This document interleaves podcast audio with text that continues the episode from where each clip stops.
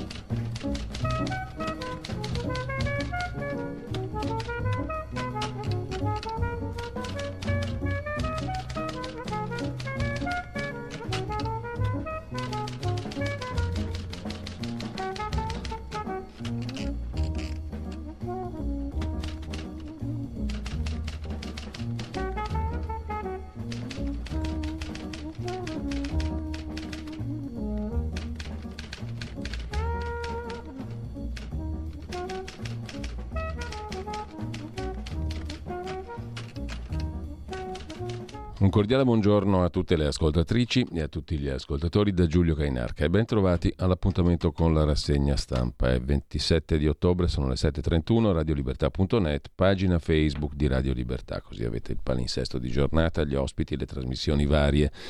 Questa mattina alle 8 e mezza con noi Vittorio Robiati Ben Daoud per fare il punto sulla questione Israele, poi alle 8.50 lo anticipiamo un po' l'appuntamento con il sussidiario.net, alle 9 parliamo delle meraviglie di Milano con una persona molto esperta di urbanistica, di politica, un giornalista che si è sempre occupato di queste questioni e della città di Milano, letta in una chiave più generale, Luca Beltrami Gadola, che proviene da una famiglia antica di costruttori milanesi, tra l'altro. Comunque eh, si parlerà di sala, di tante belle cose. Intanto vediamo subito la prima pagina dell'agenzia ANSA di stamani, i primi blitz di tanchi israeliani a Gaza Hamas va a Mosca da Putin. Il portavoce delle brigate al-Qassam parla di 50 ostaggi uccisi nei raid israeliani, eliminati altri capi dei miliziani, scrive l'agenzia ANSA in primissimo piano. Prove di invasione a Gaza mentre Hamas vola Mosca, scrive l'agenzia ANSA, appunto riassumendo la giornata. È stata confermata la posizione immutabile della Russia, ha fatto sapere la stessa Russia, um, a favore dell'attuazione delle decisioni ben note della comunità internazionale. A complicare le cose però è stata la visita a Mosca del rappresentante di Hamas Abu Marzouk, come ha annunciato lo stesso Ministero degli Esteri russo. Nella capitale russa, tra l'altro, c'era anche il vice ministro degli esteri iraniano Ali Bagheri Khani. Con Abu Marzouk, cioè con Hamas, che non avrebbe incontrato Putin, sarebbe stato discusso il rilascio immediato degli ostaggi stranieri che si trovano nella striscia di Gaza e le questioni sulla garanzia per l'evacuazione di cittadini russi e altri cittadini stranieri dal territorio di Gaza. È stata poi confermata appunto la posizione della Russia in attuazione delle decisioni della comunità internazionale, cioè la creazione di uno Stato palestinese. Israele ha attaccato la decisione russa di ospitare Hamas che legittima gli orrori e ha intimato a Mosca di cacciare i terroristi, mentre l'ONU a New York è stato teatro dell'ennesimo braccio di ferro sulla guerra, scrive l'agenzia ANSA in primo piano. Subito dopo c'è la questione dello scontro in Unione Europea sul tema di Gaza al Consiglio europeo, al quale partecipa anche come gli altri capi di Stato o di governo Giorgia Meloni, poi l'intesa sulle pause umanitarie, eccetera. A margine di questo il premier ungherese Orban niente soldi né all'Ucraina né alla migrazione. E ancora Giorgia Meloni, Hamas non c'entra nulla con la causa palestinese. Poi c'è il tema della legge di bilancio, la finanziaria ancora aperta, Meloni però boccia il prelievo più o meno forzoso sui conti correnti. Si vedrà. Salvini si dice contento della manovra, sui giornali notizie infondate, c'è una videoclip che vedremo più tardi. A Napoli pioggia di multe alle ambulanze in servizio, una vicenda assurda, denuncia il 118 e poi sulla cannabis light il Ministero della Salute si costituirà in giudizio dopo la sentenza del TAR che aveva sospeso il divieto di vendita. Si riapre il processo per il caso Mollicone, purtroppo il papà di Serena Mollicone, una ragazza uccisa tanti anni fa, è defunto nel frattempo, l'abbiamo sentito quest'uomo straordinario due o tre volte anche qui a Radio Libertà, si riapre comunque il processo, ascoltati i consulenti. Il presidente Mattarella ha parlato del Medio Oriente, episodi di barbarie inimmaginabili che ricadono su molti, ha detto inappuntabilmente Mattarella, e poi dalla Libia maxi sbarco di migranti a Lampedusa, approdati in 347 in una botta sola. Con ciò lasciamo la prima pagina dell'agenzia ANSA, andiamo subito a vedere le prime pagine dei quotidiani di oggi. Avvenire mette in apertura la questione demografica, nascite ancora a picco e poi povertà scandalosa, l'Istat che certifica le difficoltà a far ripartire la natalità. In taglio alto, in preghiera per implorare pace e pietà. Oggi giornata di digiuno, orazione con Papa Francesco in San Pietro. Meloni al Consiglio europeo parla di pause umanitarie e più peso all'autorità nazionale palestinese. Lasciamo avvenire, vediamo subito anche il Corriere della Sera. L'apertura del Corriere, il titolo principale è dedicato alla finanziaria, tensione fra gli alleati, la Lega va all'attacco sulle pensioni, sulla questione invece del fisco, di entrare eh, da parte del fisco nei conti correnti dei morosi, lo stop di Giorgia Meloni, ma il ministro Giorgetti minimizza il tutto, sono solo bozze. Allora ce ne freghiamo anche noi e ne riparliamo quando abbiamo le cose serie, non le bozze, previsti i fondi per il ponte sullo stretto, ma è tutta una bozza Forza Italia frena sugli affitti, ma anche questa è una bozza. Di bozza in bozza. I tank a Gaza, uccisi due capi del terrore. L'Unione Europea propone pause umanitarie, cosa cavolo voglia dire lo sapranno solo loro, e poi Hamas a Mosca. Questa è l'altra notizia di un certo rilievo. Una delegazione di Hamas ha raggiunto Mosca per incontrare Putin, ma forse Putin non li ha incontrati, comunque sono andati a Mosca.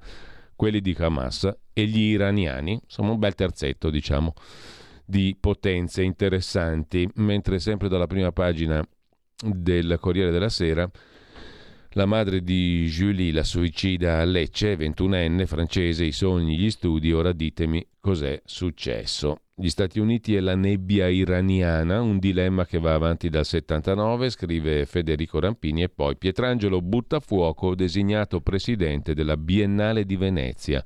Fratelli d'Italia dice era un feudo della sinistra, si è rotto il cielo di cristallo anche, in, anche qui, anche a Venezia, alla Biennale. Il PD invece replica è un'istituzione, non uno scalpo da esibire. Molti ricordano che Buttafuoco è un convertito all'Islam, si chiama Jafar al-Sikhili come convertito. In quanto tale, Giorgia Meloni qualche annetto fa disse no alla presidenza della regione Sicilia, alla candidatura di Buttafuoco alla presidenza della regione Sicilia. Il musulmano Buttafuoco. Lasciamo il Corriere della Sera, andiamo al Fatto Quotidiano. Manovra a pezzi, tagli da 100 a 200 euro per 300.000 pensioni e forza evasori. Meloni cede a Lega e Forza Italia aboliti i pignoramenti ai conti correnti dei ladri. Ladri subito, eh, senza neanche approfondire la questione. La Fornero bis resta il prelievo sugli assegni di medici e compagnia sopravvive al mezzo dietro fronte, la misura anti-evasione salta, 11 miliardi per il ponte, che non è quello della Ghisolfa ma sullo stretto, di Messina, bonus energia dimezzato, così il fatto distrugge la finanziaria da par suo. Non contenta di processare Ranucci in vigilanza, la frase del giorno sopra la testata, la destra ordina al RAI di levare la tutela legale al report, ma non agli altri programmi. Tanto non li vede nessuno. Che ridere, che piangere e che ridere. I tank di Israele a Gaza, tutti contro tutti all'ONU. E poi ancora i pacifisti in piazza, l'abate che dice Firenze è giusta per trattare, certamente non c'è dubbio, Sgarbi 715 mila euro di tasse non pagate ma le ho rateizzate, dice lui, Urso, inteso come il ministro del Made in Italy, medita di alzare il tetto degli spot alla RAI, sgarro a Mediaset per la giambrunata forse, dice qualcuno, e poi ancora cosa c'è di interessante sul Fatto Quotidiano, naturalmente l'orrore a Milano, i PM contro il GIP che si è permesso di sconfessare l'azione dei pubblici ministeri sulla mafia, sulle tre mafie che si sono unite a Milano, 240 e passa arresti, ne ha concessi solo 11. Stiamo facendo arretrare di 30 anni l'antimafia, perché se un giudice fa il giudice non va bene. deve fare il pubblico ministero anche il giudice. Il non netto, dove lo metto? Senza punto di domanda, Marco Travaglio, autore dell'editoriale, eravamo in pensiero. Per Giuliano Amato, rimasto col culetto al freddo, scrive il direttore del Fatto, dopo una vita al calduccio, alla tenera età di 85 anni. Prematuramente scaduto dalla Corte Costituzionale, speravamo che le sue sparate retrattili sulla strage di Ustica inducessero la RAI a riesumare telefono giallo per affidargliene la conduzione. Se ha un programma Annunzia De Girolamo c'è speranza per tutti. Invece niente, fortuna che Forza Italia, sensibile tradizionalmente al dramma degli anziani disoccupati, gli è corsa incontro, nominando l'emerito indigente alla presidenza della commissione Algoritmo, che non è uno scherzo, ma l'organo consultivo del governo sull'intelligenza artificiale molto più fico del comitato Calderoli per valutare il nuovo porcellum dell'autonomia differenziata in cui Amato si era fiondato con agile balzo per poi dimettersene subito dopo, perché lui fa sempre così, agguanta una poltrona per aggiungerla alla collezione, poi si annoia e se ne va. Non per nulla, nella sua quarantennale vita politica, quattro ministeri, una vicepresidenza, due presidenze del Consiglio, cinque mandati parlamentari col Partito Socialista e col centro-sinistra, mezza dozzina di candidature al Quirinale, diede tre volte l'addio alla vita politica, nel 92 e nel 97 nel 2008. Fra un ritiro e l'altro, 80 poltrone in 40 anni. Presidente dell'antitrust, della Treccani, docente alla Sapienza, membro Comitato Nazionale Coordinamento Nazionale del PD, presidente della commissione Attali dalla matriciana del sindaco Alemanno, consulente della Deutsche Bank presidente onorario, Fondazione Ildebrando Imberciadori, presidente garanti per 150 anni dell'Unità d'Italia, garante codice etico sportivo del CONI, vicepresidente della Convenzione dell'Unione Europea, presidente del Comitato per riscrivere la Carta dell'Unione Europea, consulente di Mario Monti sui fondi ai partiti, presidente della Scuola Sant'Anna di Pisa e dei relativi ex allievi, ma anche presidente dell'International Advisory Board di Unicredit, nonché presidente onorario Circolo Tennis Orbettello, giudice e poi vicepresidente e presidente della Corte Costituzionale e tante altre belle cose, il tutto a sua insaputa, visto che in una straziante intervista a Repubblica Giuliano Amato dichiarò io non faccio parte della casta come se qualcuno l'avesse mai sospettato. Voi capite, conclude Travaglio, la drammatica astinenza da cadrega e la nobiltà del gesto caritatevole di Forza Italia. Ora purtroppo corre voce che la Meloni voglia levargli di bocca anche l'intelligenza artificiale, come vendetta trasversale contro Forza Italia, cioè Mediaset, per Gianbruno. Non sia mai. Il poveretto potrebbe non riaversene più. Giorgia, non farlo, con tutti i guai che ti dà la famiglia. Adotta un nonno. Diciamo che questa è bella però, eh? questo pezzo di Marco Travaglio oggi è veramente bello su Giuliano Amato. Il giornale apre la prima pagina con le fotografie. Ecco di cosa parliamo. Altro che geopolitica, Israele pubblica le foto di 28 bambini tenuti in ostaggio da Hamas. Eccoli qua, i 28 bambini messi in prima pagina dal giornale. Nei salotti televisivi, scrive il direttore Sallusti, nelle, in quelli domestici, nelle piazze, si discute a volte animatamente della guerra in corso tra israeliani e palestinesi. C'è chi tifa per i secondi, chi prende le distanze dai massacri con un ma Israele, chi fa partire il problema dall'origine, tutto legittimo. Poi una mattina il governo israeliano diffonde un manifesto con le faccine e i nomi dei 28 bambini che i terroristi di Hamas hanno strappato alle loro famiglie. Di fronte a questo manifesto la storia non serve a nulla, qui bisogna fare i conti con la cronaca, scrive Sallusti. Per la manovra modifiche alle pensioni, sulle tasse Meloni blocca i prelievi, Salvini smentisce tensioni nella maggioranza e poi sabato o lunedì il testo della manovra che arriva in Parlamento. Vedremo. Caos treni, pronto il piano per ridurre i ritardi e poi da Rozzano ad Ancona i migliori ospedali d'Italia. Su Sgarbi, Luigi Mascheroni, nella rubrica di fondo pagina, giù la maschera, l'unica persona che corre più veloce delle notizie è Vittorio Sgarbi. Non è ancora uscito dalla vicenda, che lo vede accusato di aver ricevuto compensi esterni durante il mandato di sottosegretario, ed ecco che il patron di Miss Italia, Patrizia Mirigliani, gli revoca la presidenza della giuria del concorso più amato dagli italiani. Conosciamo Vittorio Sgarbi da quando noi avevamo 30 anni e lui solo 600 querele. Una cosa l'abbiamo capita, è assolutamente inadatto a qualsiasi incarico istituzionale, scrive Mascheroni. Una volta che entra in un ministero, museo, assessorato, il leggendario effetto Sgarbi risulta controproducente per l'ente pubblico e per se stesso. Non amando le regole, alieno dal compromesso, negato alla burocrazia, non fa bene alle istituzioni. Le istituzioni non fanno bene a lui, gli tirano fuori il peggio. Vittorio Sgarbi è portato alla bellezza. Nessuno ama quanto lui le meraviglie dell'Italia. Le riconosce a occhio, le apprezza, le sa esaltare. Toglietegli tutto, ma non Miss Italia. Con questo lasciamo anche la prima pagina del giornale e andiamo il più veloce possibile al giorno, il quotidiano nazionale, giorno nazionale resto del Carlino, fisco e pensioni, la Lega mette il veto e poi gli ostaggi nella morsa, i familiari dei rapiti da Hamas contro Netanyahu, liberateli. In taglio alto Milano parla il GIP eh, Roia, noi siamo autonomi, Messina Denaro legato alla cupola lombarda, dice invece la Procura di Milano che mh, mm, farà ricorso al Tribunale del riesame contro la decisione del giudice per le indagini preliminari che ha, ha rigettato molti arresti chiesti dalla medesima procura. Il mattino di Napoli mette in prima pagina, poi lo vedremo più in dettaglio, il racconto della dolce vita dei boss. In aula a Napoli Raffaele Imperiale, il re dei Van Gogh, nascondeva quadri di Van Gogh rubati in Olanda. Covi di lusso, ville. A Saint-Tropez, scrive il mattino di Napoli. Il Tempo di Roma apre la sua prima pagina con l'Europa che cambia passo sull'emergenza migranti. Von der Leyen chiede all'Unione Europea di stanziare più soldi e potenziare la missione navale. Ciapel Kelghe.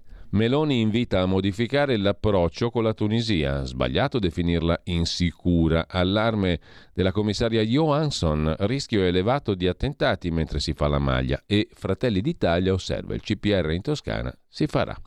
Contenti? Non vi basta?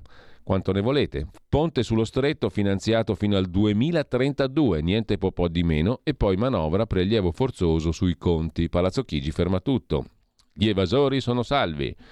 Scriverebbe il fatto, naturalmente, anzi non scriverebbe, l'ha già scritto. Termini, disabile bloccato in metro, siamo a Roma, ascensori rotti, servono i pompieri per portarlo in superficie dopo un'ora e mezzo. Un classico romano, anche questo. La Repubblica apre la sua prima pagina con il fisco il dietrofront di Giorgia Meloni. E no a mettere le mani nei conti correnti della gente, come dice anche la Lega. La norma presente nella bozza, poi smentita, eccetera. Ma sulle pensioni siamo alla bozza della bozza della bozza. Ma che ci frega delle bozze a noi?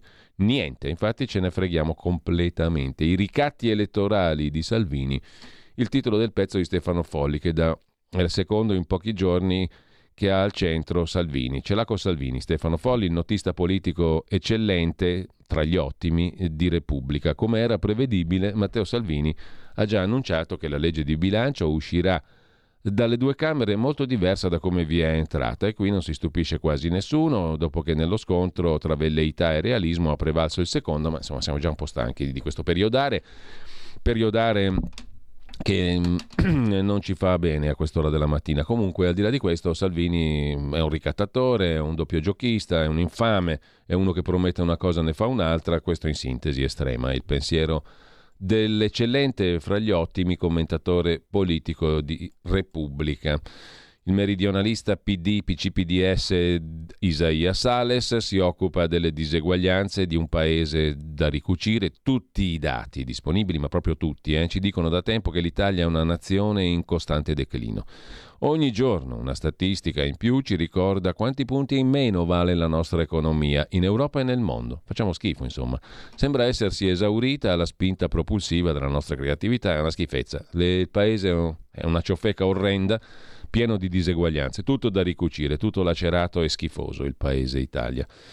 L'incubo di Chernobyl, suicida l'eroe che salvò la centrale, è una storia curiosa raccontata da Rosalba Castelletti a pagina 23. Poi Roma, traffico in tilt, città paralizzata.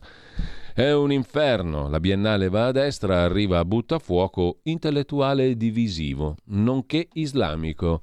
Jafar al-Sikili si chiama, buttafuoco dopo la sua conversione all'Islam. L'Islam però quello nobile, quello laico, quello positivo, quello, quello bello, diciamo così. Dalla Repubblica passiamo alla stampa di Torino, la consorella per parte di Loggia, ovviamente massonica, la stampa apre la sua prima pagina con pensioni e conti correnti, elite nel governo, con lo scrittore Jafar al-Sikili, capo della Biennale, se la destra nomina un convertito all'Islam, scrive giustamente Alberto Mattioli in prima pagina, e poi scrittori e artisti contro il ponte, non della Ghisolfa ma dello stretto. Salviamo la magia dello stretto di Messina. Lo stretto di Messina è magico, dicono scrittori e artisti. Quel bifolco barbaro di Salvini vuol farci sopra un ponte che distruggerebbe la magia dello stretto di Messina.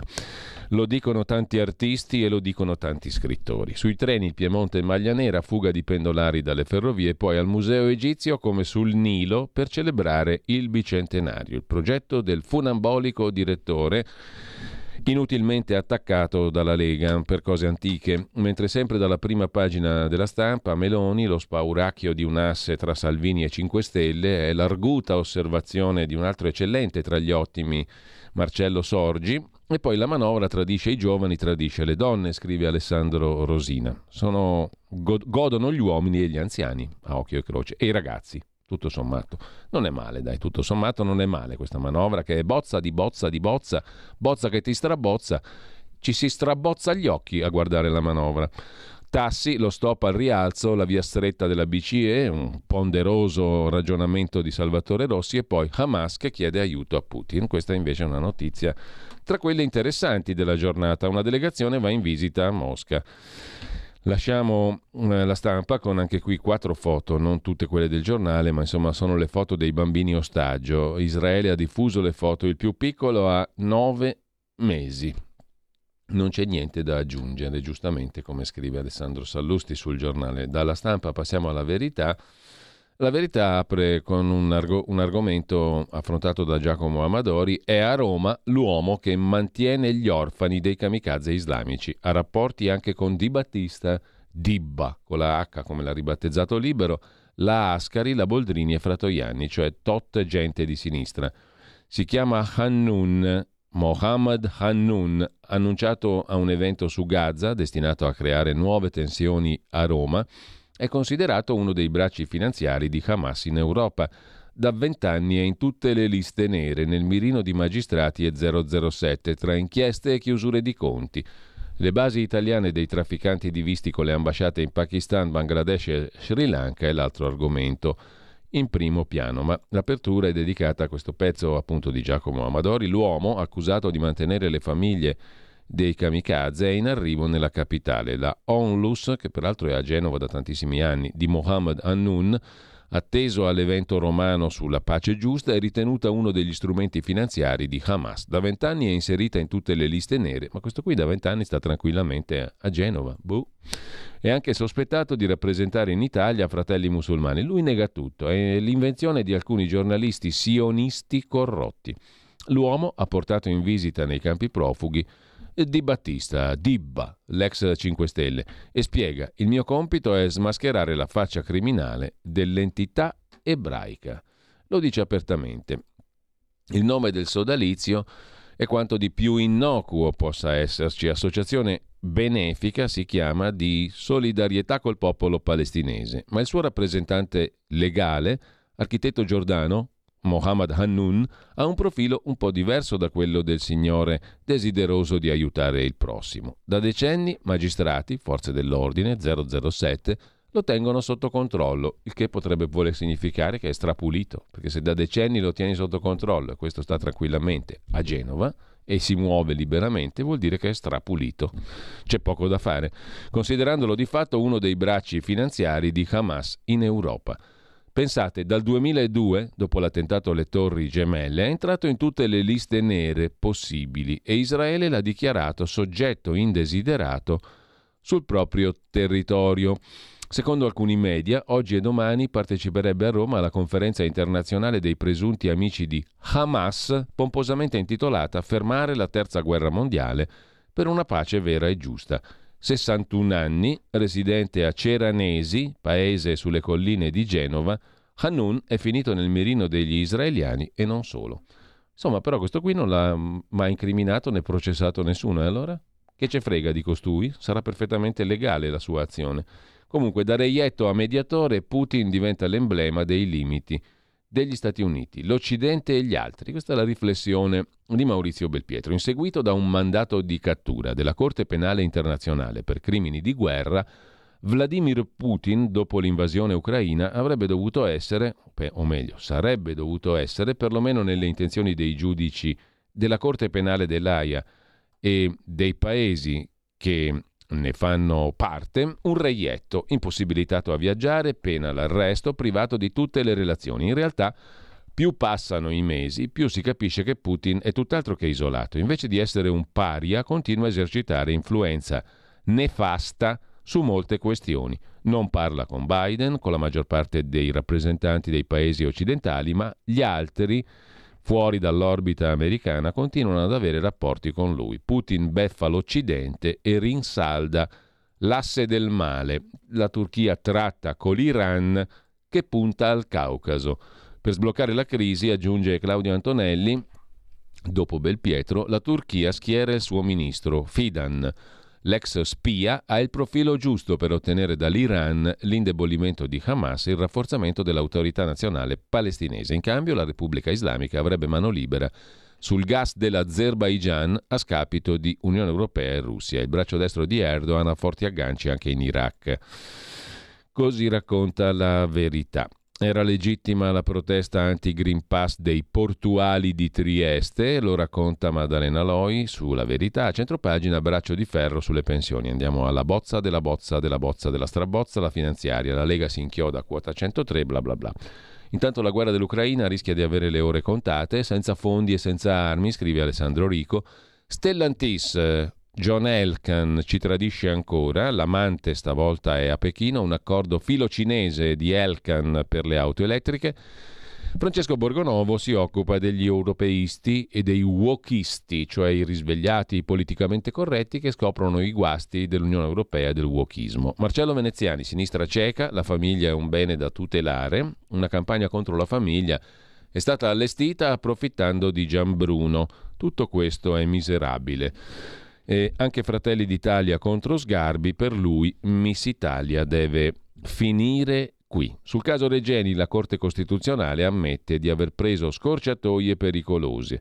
Giulio Regeni, scrive Francesco Bonazzi a chiudere la prima pagina della verità, Regeni val bene uno strappo allo Stato di diritto e ai principi del giusto processo. Nelle motivazioni della sentenza depositata ieri la Corte Costituzionale sostiene che la natura particolarmente odiosa del reato commesso contro Regeni legittimerebbe la violazione del divieto di processare una persona a sua insaputa. Si apre una porta nelle garanzie. Domani potrebbe diventare un portone. Quando butti giù un principio che vale per tutti, beh, insomma, diventa un po' un problema. Lasciamo con questo anche la verità, andiamo a vedere la prima pagina di Libero.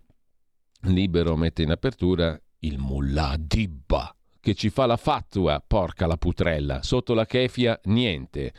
Nuovo video del profeta islamico Di Battista contro Israele e contro Libero. L'Islam applaude, lui fa la vittima e il predicatore Scanzi lo soccorre. Che coppia, ragazzi, Scanzi e Dibba. Pause umanitarie, il vertice europeo trova l'accordo, la guerra a Gaza e poi Mario Secchi, la propaganda cancella i morti ebrei, Daniele Capezzone che ha osservato, ha guatato e ha scoperto c'è una strategia per logorare Giorgia Meloni, la qual Meloni racconta su Libero Sandro Iacometti stoppa il prelievo forzoso a danno degli infami evasori fiscali che votano a destra tuttavia. Si tratta ancora sulla manovra. Pensioni, la Lega in pressing.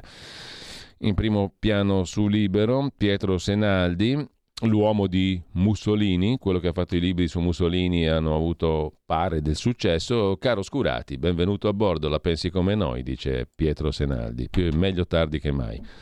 Lo scivolone di Colapesce e Di Martino, pare siano cantanti, la canzone sul ragazzo di destra, tutto pistola e manganello, un luogo comune, protesta Fabrizio Biasin.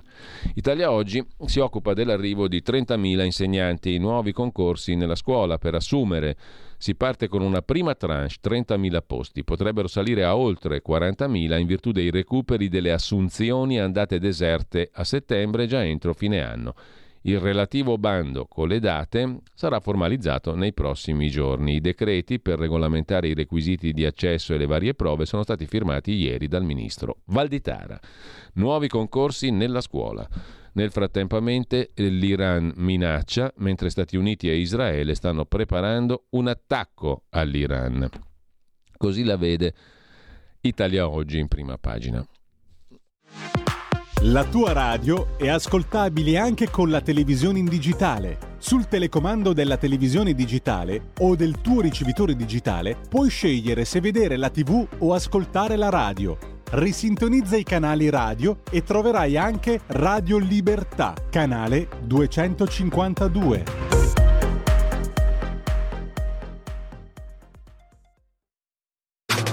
Stai ascoltando Radio Libertà. La tua voce libera, senza filtri né censura. La tua radio.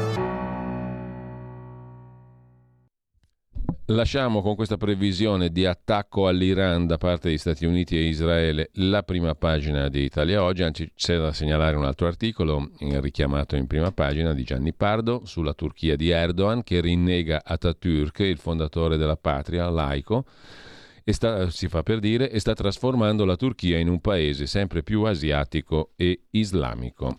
Sul foglio la proposta del direttore Cerasa è ora di dare la cittadinanza italiana agli ostaggi di Hamas. Lo abbiamo fatto per Zaki, facciamolo anche per loro, dice il foglio in prima pagina, un appello del direttore Cerasa a governo e comuni. C'è anche il rischio Kosovo che unisce Meloni, Macron e Scholz. A Bruxelles i tre leader dormono nello stesso albergo e mediano per evitare anche un conflitto nei Balcani, mentre Ellie Schlein telefona a Giorgia per un'intesa contro la violenza di genere e non parlo di Gianbruno, e poi c'è Elsa Salvini, non Fornero. Il leader leghista non molla sulle pensioni e Fratelli d'Italia lo sfotte. Prendiamo i soldi dal ponte? Dice qualcuno in Fratelli d'Italia. Stanno a giocare questi, sono ragazzi. E poi sempre dalla prima pagina del foglio di oggi, Israele non può alzare bandiera bianca e il miracolo giustizia. I dati del Ministero di Giustizia sui tempi dei processi penali disegnano un trionfo difficile da credere. Non è così. Dubita il foglio. A proposito di giustizia, il dubbio, il quotidiano degli avvocati, si apre con Milano, processo al giudice per le indagini preliminari, il GIP garantista, il quale ha osato dire no ai magistrati, cioè alla Procura in realtà di Milano. Veleni contro il GIP che ha negato gli arresti per 142 indagati. Lo sfogo delle due PM e della stampa amica, il silenzio imbarazzato dell'Associazione Nazionale Magistrati.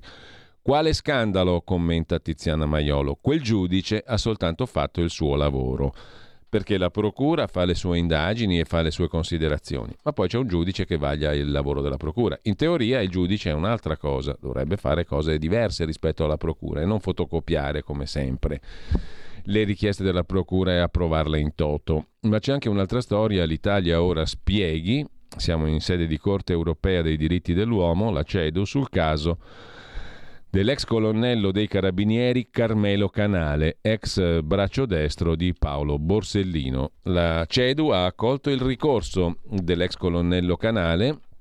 Il caso arriva alla Corte europea. Il governo dovrà rispondere sulla lesione della presunzione di innocenza tramite le motivazioni dell'archiviazione avvenuta nonostante l'opposizione dell'indagato. Comunque la Corte europea dei diritti dell'uomo ha accolto il ricorso dell'ex braccio destro di Borsellino. La Corte europea chiede conto e ragione allo Stato italiano circa la evidente violazione della presunzione di innocenza nei confronti dell'ex colonnello dei carabinieri Canale, braccio destro di Paolo Borsellino. I giudici hanno accolto il ricorso presentato nell'ormai lontano 2019 dall'avvocato di Canale, Stefano Giordano. I fatti si riferiscono a un fascicolo di indagine aperto dall'allora Procura di Palermo nel 2012 nei confronti di Canale per un presunto reato prescritto, peraltro. Inevitabilmente chiede archiviazione. Tuttavia l'ex carabiniere si professa innocente, si oppone all'archiviazione e produce prove a confutazione della tesi. Il GIP dapprima decide di svolgere indagini, alla fine archivia. Nell'ordinanza accoglie le argomentazioni del pubblico ministero, vedi il caso sopra di Milano, e si dava quasi per certo che il reato fosse stato commesso. Questa vicenda sembra ricalcare un destino comune a coloro che erano vicini a Paolo Borsellino o conducevano indagini per lui. Dopo l'arresto di Totò Riina, scrive il dubbio, gli ex membri del ROS, dal capitano ultimo a Mario Mori, subirono numerosi processi che si conclusero con la loro assoluzione. L'allora maresciallo Antonino Lombardo, vicinissimo a Borsellino, fondamentale per la cattura di Riina, si suicidò dopo che lo avevano infangato pubblicamente in una trasmissione televisiva. Stesso travaglio giudiziario ha subito Carmelo Canale, all'epoca maresciallo. La storia viene raccontata oggi sul dubbio. La Corte europea ha accolto le osservazioni di Canale. Il quotidiano di Sicilia apre sulla scuola che crolla se non si premia il merito, come dice il professor Ricolfi, nell'Unione Europea i paesi virtuosi ci sono copiamoli. In Lettonia e Finlandia, per esempio, stipendio degli insegnanti tarato sul carico di lavoro e sul rendimento.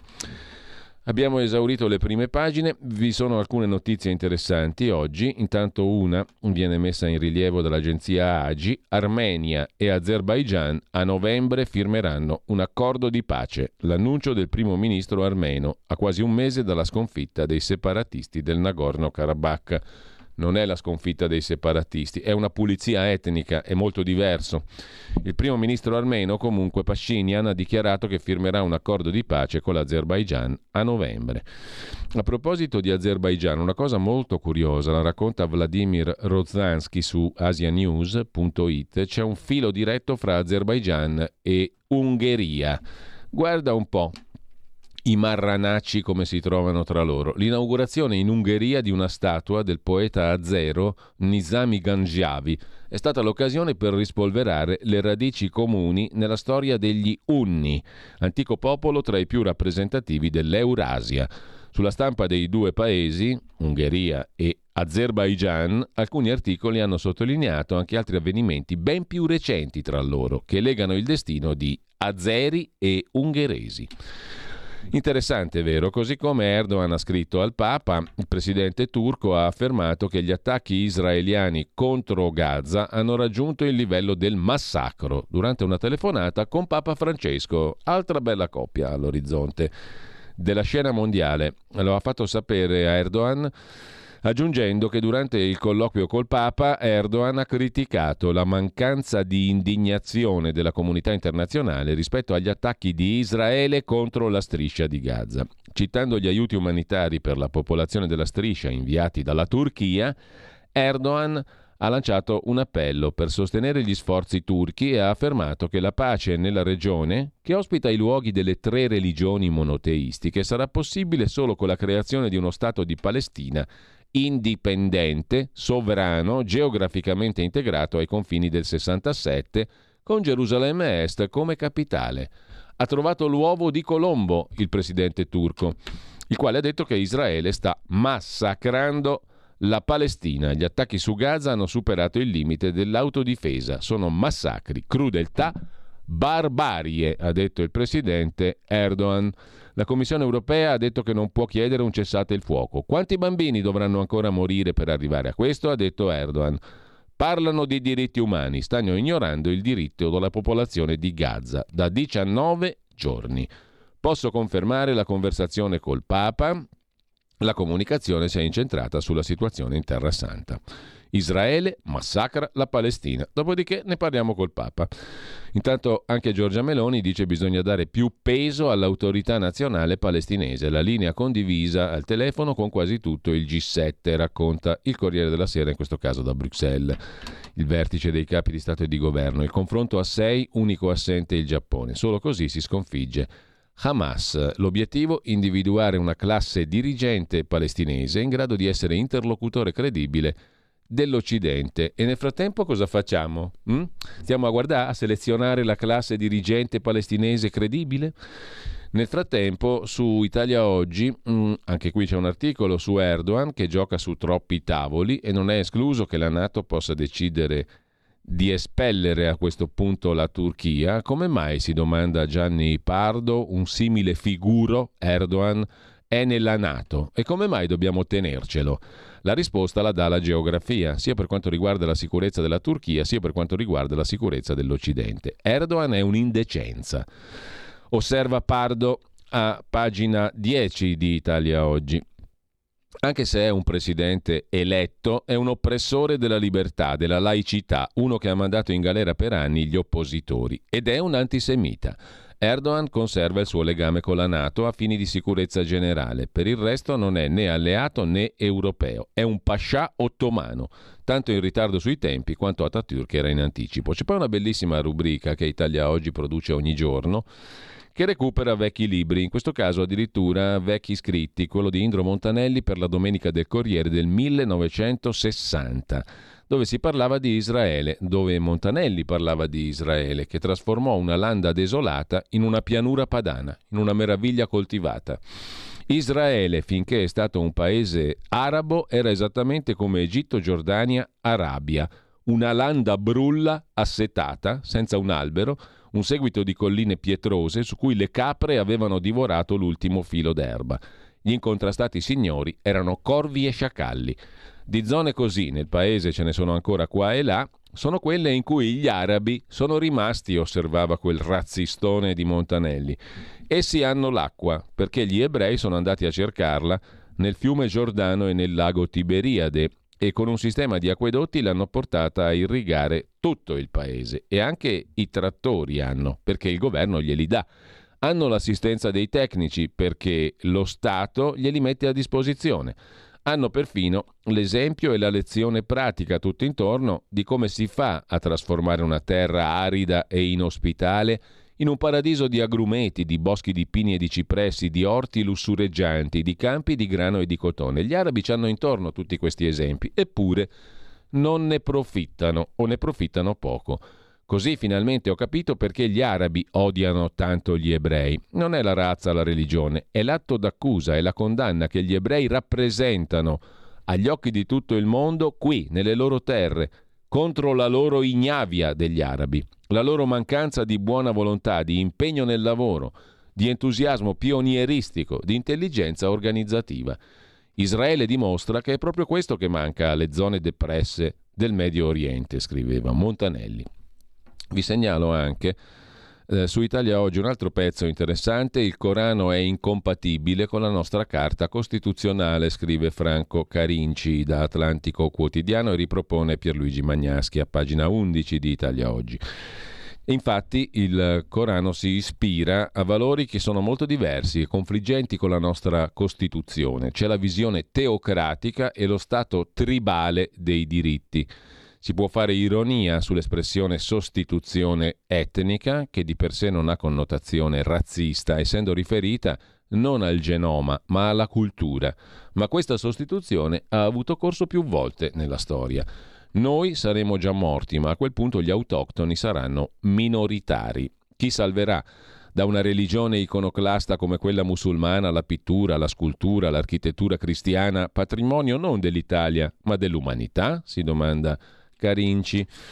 Su tempi.it vi segnalo invece l'articolo di Simone Cantarini sulla Turchia che ha scelto di stare con Hamas. Erdogan abbandona la realpolitik su Israele e i terroristi di Gaza e mette in difficoltà la Nato. Dietro al calcolo politico di Erdogan, l'opinione pubblica turca e l'atteggiamento di Joe Biden degli Stati Uniti che in qualche maniera legittima l'anti-ebraismo, secondo il commentatore di Tempi. Sul sussidiario.net stesso tema affrontato con un'intervista a Valeria Giannotta, direttore scientifico dell'osservatorio Turchia del CESPI. Ecco le mire di Erdogan e il suo progetto per mediare. Erdogan difende Hamas, ma poi espelle i suoi esponenti dalla Turchia. Vuole mediare per risolvere il conflitto tra Israele e Palestina e questo è il suo piano.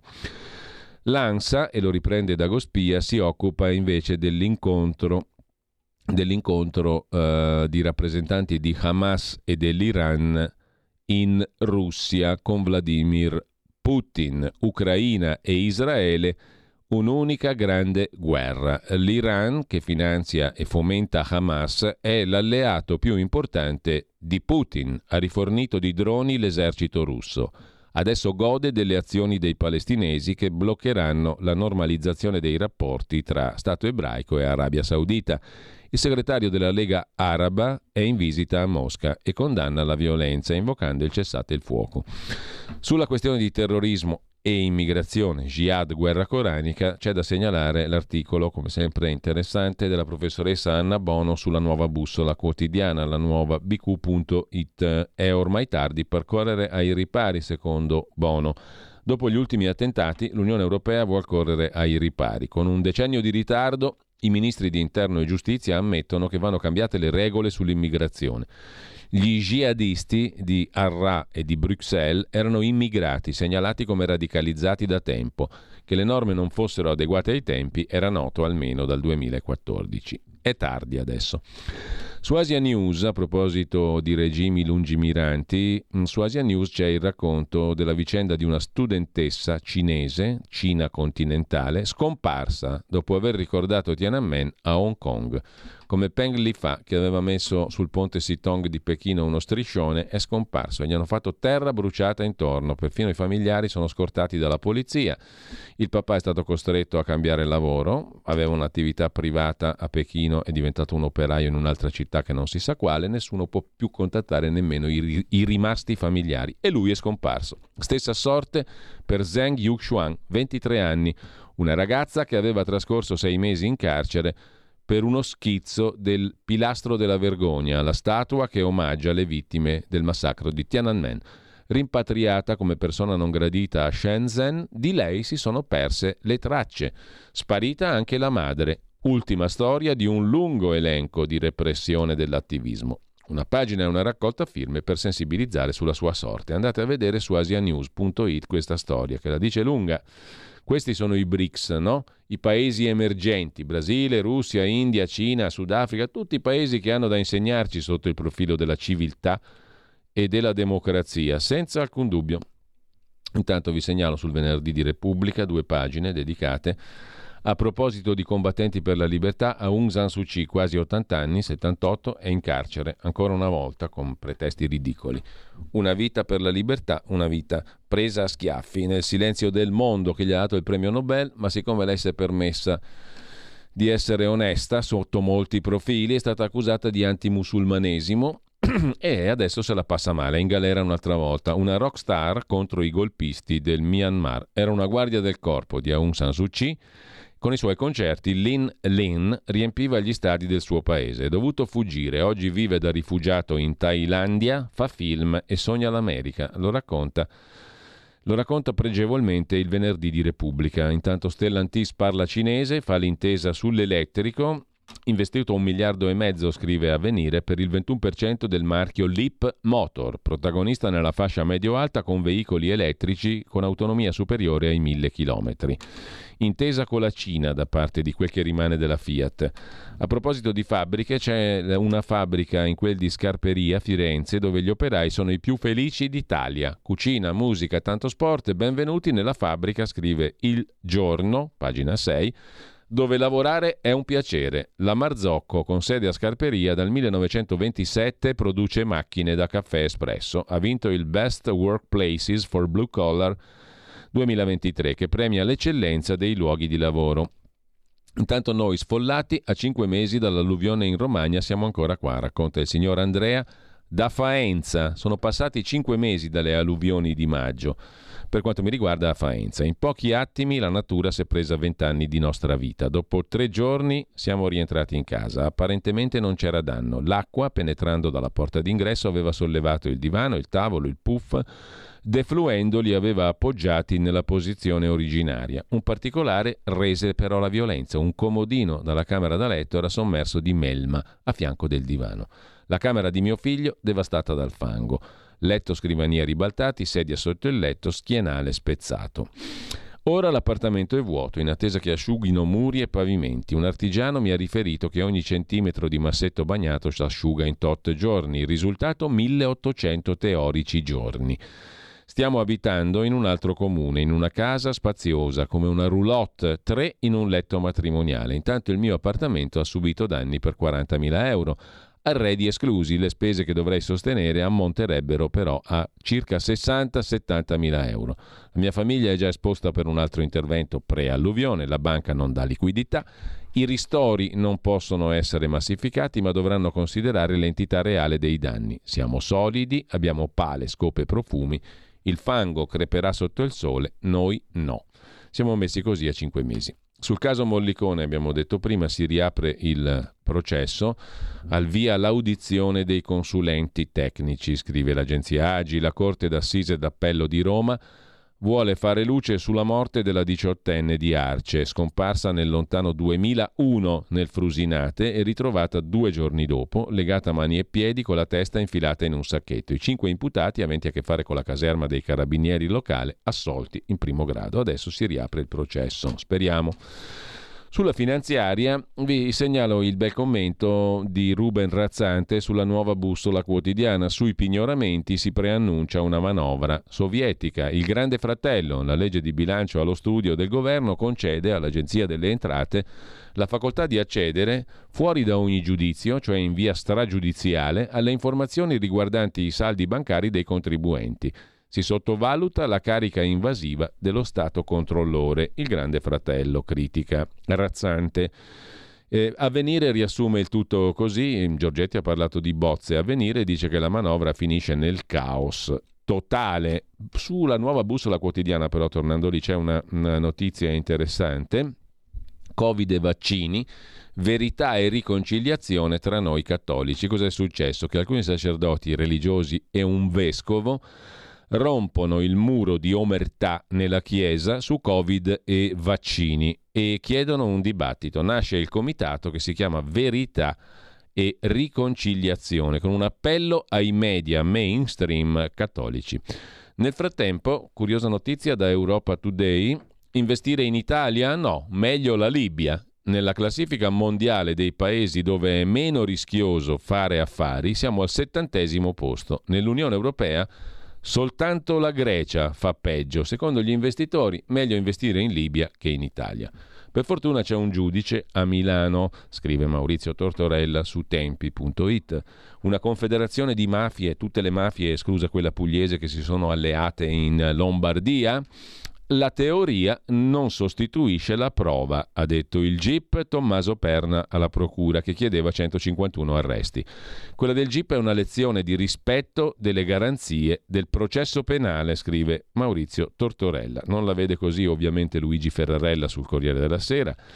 La tesi del Procura bocciata dal GIP e i pubblici ministeri che dicono così la lotta ai clan fa un passo indietro di 30 anni.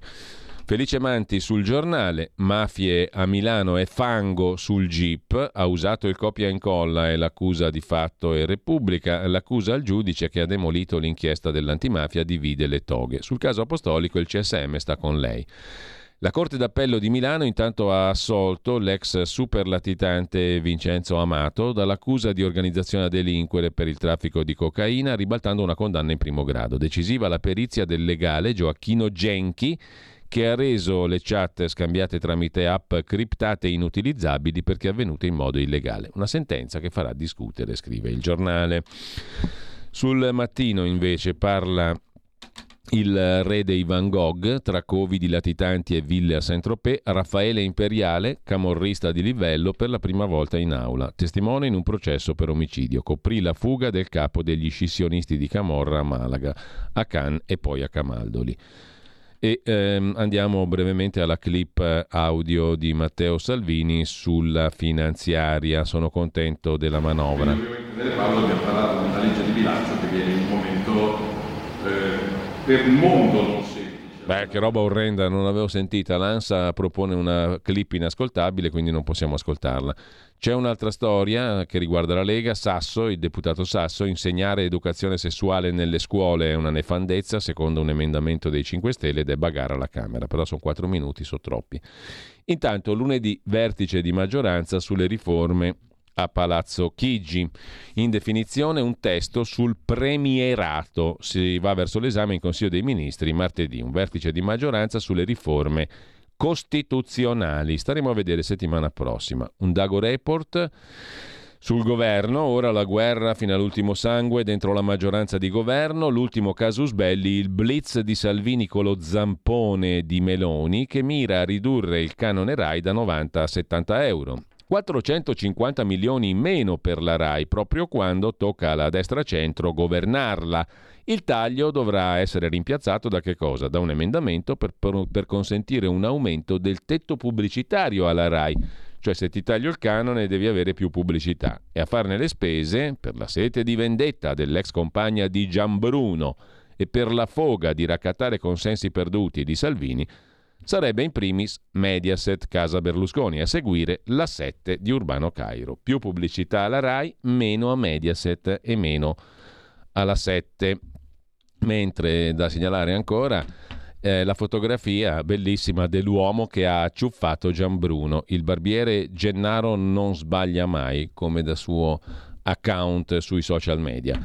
Ebbene, il barbiere che ha acciuffato Gianbruno è protagonista di un articolo del Corriere della Sera, ma anche di Dagospia. Parla Gennaro Capasso, che è appunto il barbiere che ha tagliato la chioma ribelle dell'ex Mister Meloni. Mi ha detto che gli avevano già tagliato il ciuffo a Mediaset, ma che non gli piaceva, ha detto il barbiere di Gianbruno, quindi mi ha chiesto di sistemarglielo. Era tranquillo come sempre, non sembrava provato, racconta il barbiere, che poi cita Raffaella Carrà. Se dovesse cadere il mondo, a lui basterebbe fare un passo di lato per non essere toccato, oppure come diceva Totò, cadesse il mondo, io faccio così e me ne vado per la mia strada. Così è il Gianbruno nelle parole del suo barbiere. Gennaro non sbaglia mai. E a questo punto scatta la dedica al Gianbruno. Un pezzo che è tutto per lui.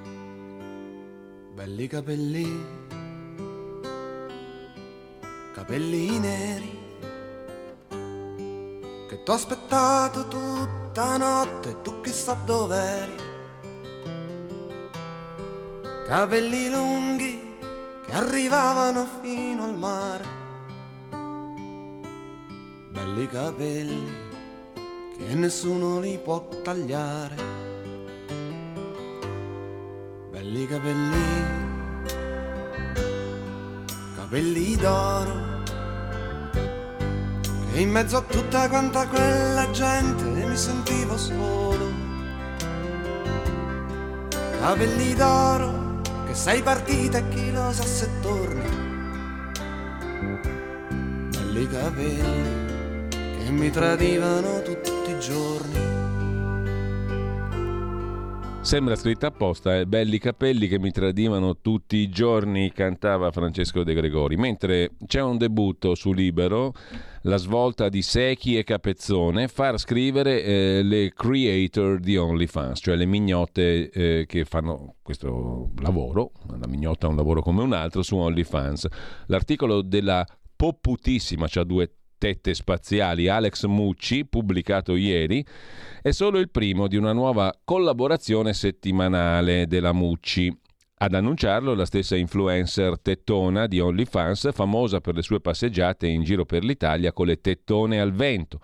Così gli Angelucci sperano che qualcuno dei suoi 8 milioni di follower che certamente non la segue per quello che dice o che scrive, vada in edicola a comprare il quotidiano libero. Clicca qui per le immagini non censurate. Sì, sono maggiorenne, però non clicchiamo naturalmente. Intanto a proposito di iniziative editoriali, eh, c'è mh, mm, una novità da qualche tempo nel Nord-Est, Nord-Est Multimedia, che raduna tutte le, tenta- le testate dell'ex gruppo di Repubblica, Gedi, Carlo De Benedetti, poi Fiat, vale a dire il Corriere delle Alpi, il Piccolo, Messaggero Veneto, la Nuova Venezia, il Mattino di Padova, la Tribuna di Treviso e il sito Nord-Est Economia, il 23 ottobre è stato sottoscritto l'accordo definitivo per il passaggio appunto a nord-est multimedia del banchiere di Banca Finint Enrico Marchi di tutte queste testate venete e friulane del gruppo Gedi, attualmente Agnelli e Elkan, prima De Benedetti.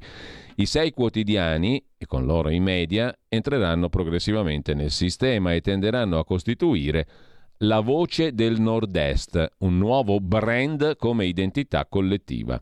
L'ex direttore del secolo XIX, Luca Ubaldeschi, sarà il direttore unico di tutta questa nuova corazzata, la voce del Nord-Est di informazione del Triveneto, diciamo così. Lo racconta prima comunicazione online. Con questo veramente ci fermiamo un attimo e poi eh, apriamo la nostra conversazione con Vittorio Robiati Bendaud. Stai ascoltando Radio Libertà. La tua voce libera, senza filtri né censura. La tua radio. Quotidiano di Sicilia, il quotidiano d'Italia, l'informazione che ribalta i luoghi comuni, una vera visione dei fatti, l'Italia vista da sud. Ogni siciliano che vive in Italia e nel mondo è una risorsa, è protagonista della crescita della nostra nazione. Dai forza alla crescita della nostra isola, abbonandoti al QDS digitale più archivio a soli 99 euro annui. Quotidiano di Sicilia, il quotidiano d'Italia una scelta di valore.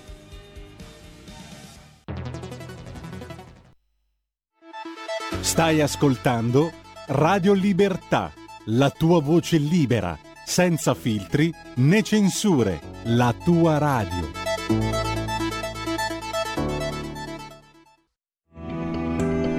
Il meteo.it presenta le previsioni del giorno.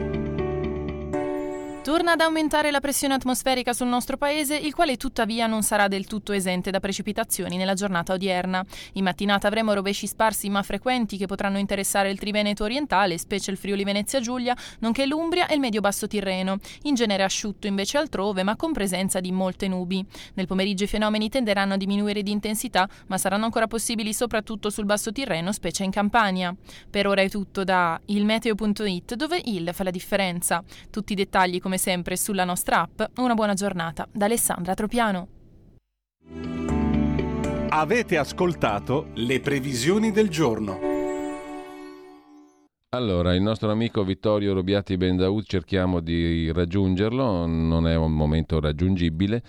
Intanto proseguiamo nella rassegna stampa perché al di là della... Ehm, serve la risata qui, eh? serve la risatina sardonica del nostro mago Silvano, il mago di Milano, perché questa è la stampa che ci piace, scrive Dagospia a proposito della svolta a libero far scrivere le mignotte di OnlyFans per guadagnare lettori, perché siccome queste sono guardate da molti guardoni, se i guardoni mi diventano lettori, non facciamo una brutta cosa, no? Sbaglio?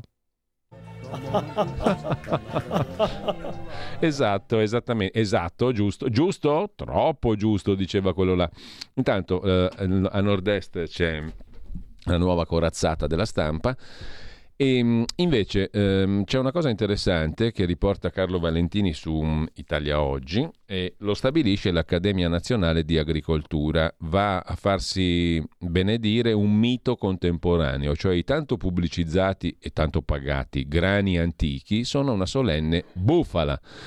I grani antichi, pubblicizzati, strapagati, sono una bufala, quindi i consumatori vanno difesi Ad alzare la voce è l'Accademia Nazionale di Agricoltura, pensate, è nata nel 1807.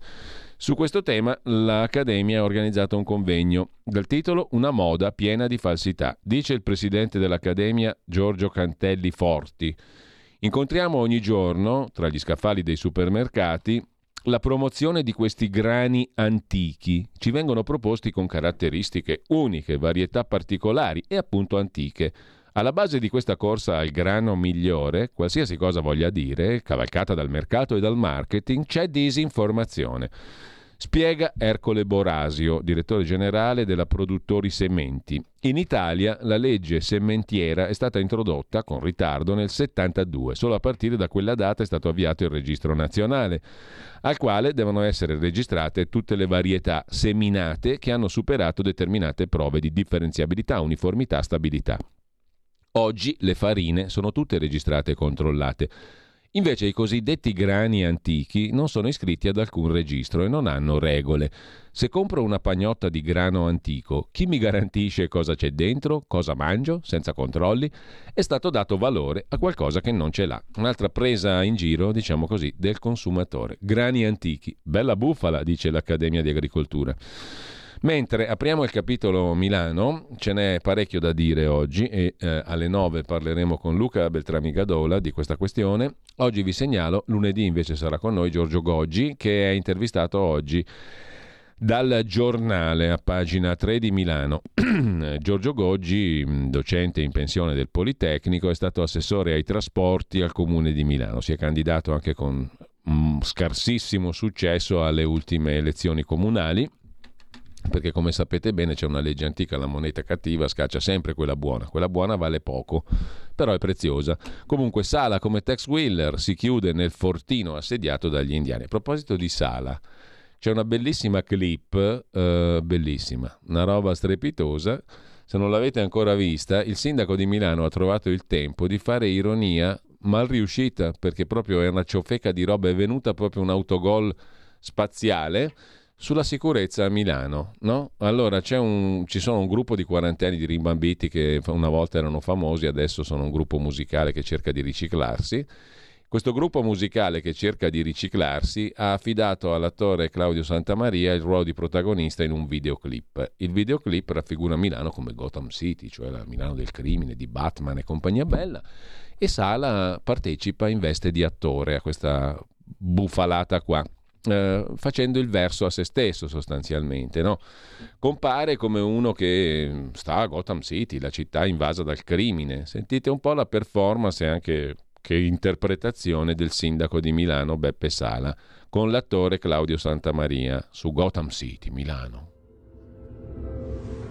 Anche lei ha smesso di sentirlo.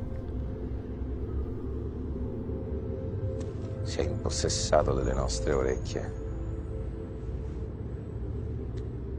In ogni locale, in ogni autoradio, in ogni telefono e ovunque. Si fa piacere e poi dimenticare. Ed è proprio questo il suo potere. E come le peggiori epidemie si è moltiplicato. Ha costruito il suo esercito.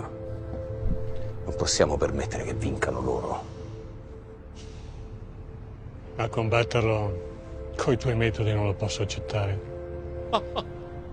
allora perché è venuto qui, signor Sindaco? Qualcuno una volta disse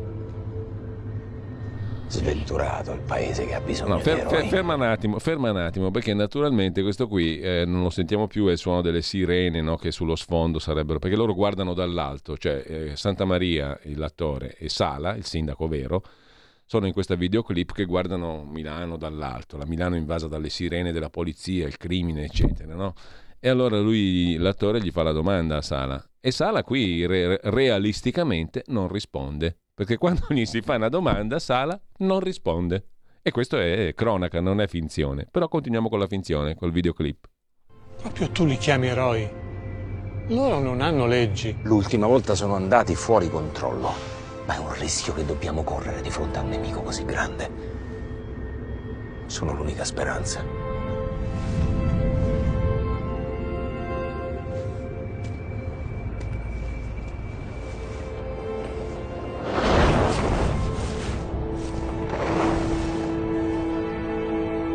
Fino ad oggi ho creduto fosse solo una leggenda. Non si sbagliava. Questa è una leggenda.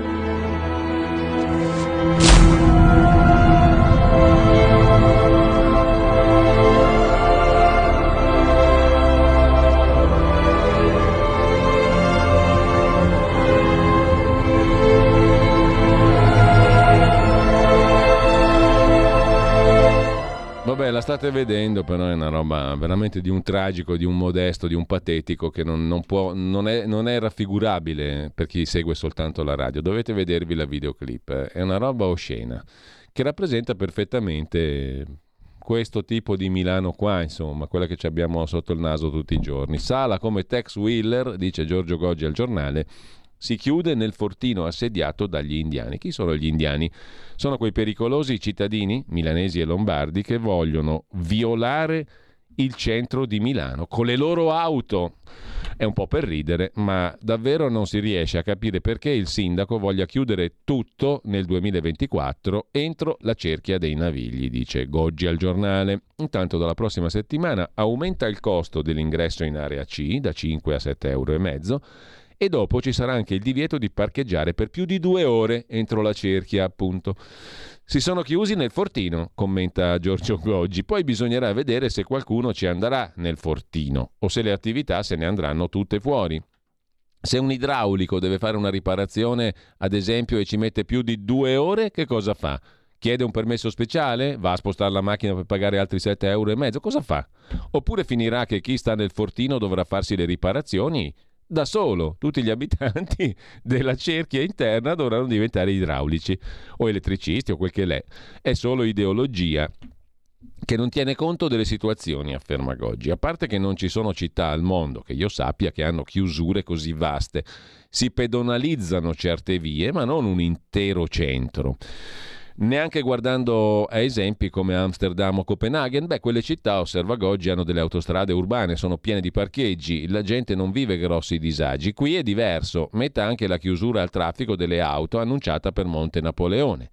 Mi ricordo che quando ero assessore, la signora Buccellati pacatamente mi disse: Pensa che chi acquista una collana di diamanti sia disposto ad andarsene a piedi portandola in tasca? In tutto il mondo le strade del lusso sono aperte al traffico. Ma che idea è chiudere tutto il centro al traffico? Voglio vedere chi abita nel Fortino come farà ad avere l'idraulico, l'imbianchino, gli artigiani, la colf, tutte quelle categorie di persone che sono necessarie alla gestione degli immobili e della vita urbana. Sarà necessario rilasciare permessi di ingresso speciali per tutti i lavoratori necessari al centro città. Sarà un'immensa fatica burocratica per ritrovare poi una situazione non diversa da quella di oggi. E aggiungo un'altra cosa, le auto che entrano in centro adesso non sono neanche tante.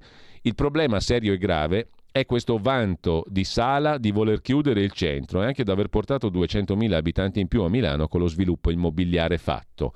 È una contraddizione, significa infatti 100.000 auto in più, dato su cui nessuno medita. Questo vanto è la pietra tombale su oltre 70 anni di politiche virtuose tese a costruire uno sviluppo urbanistico equilibrato.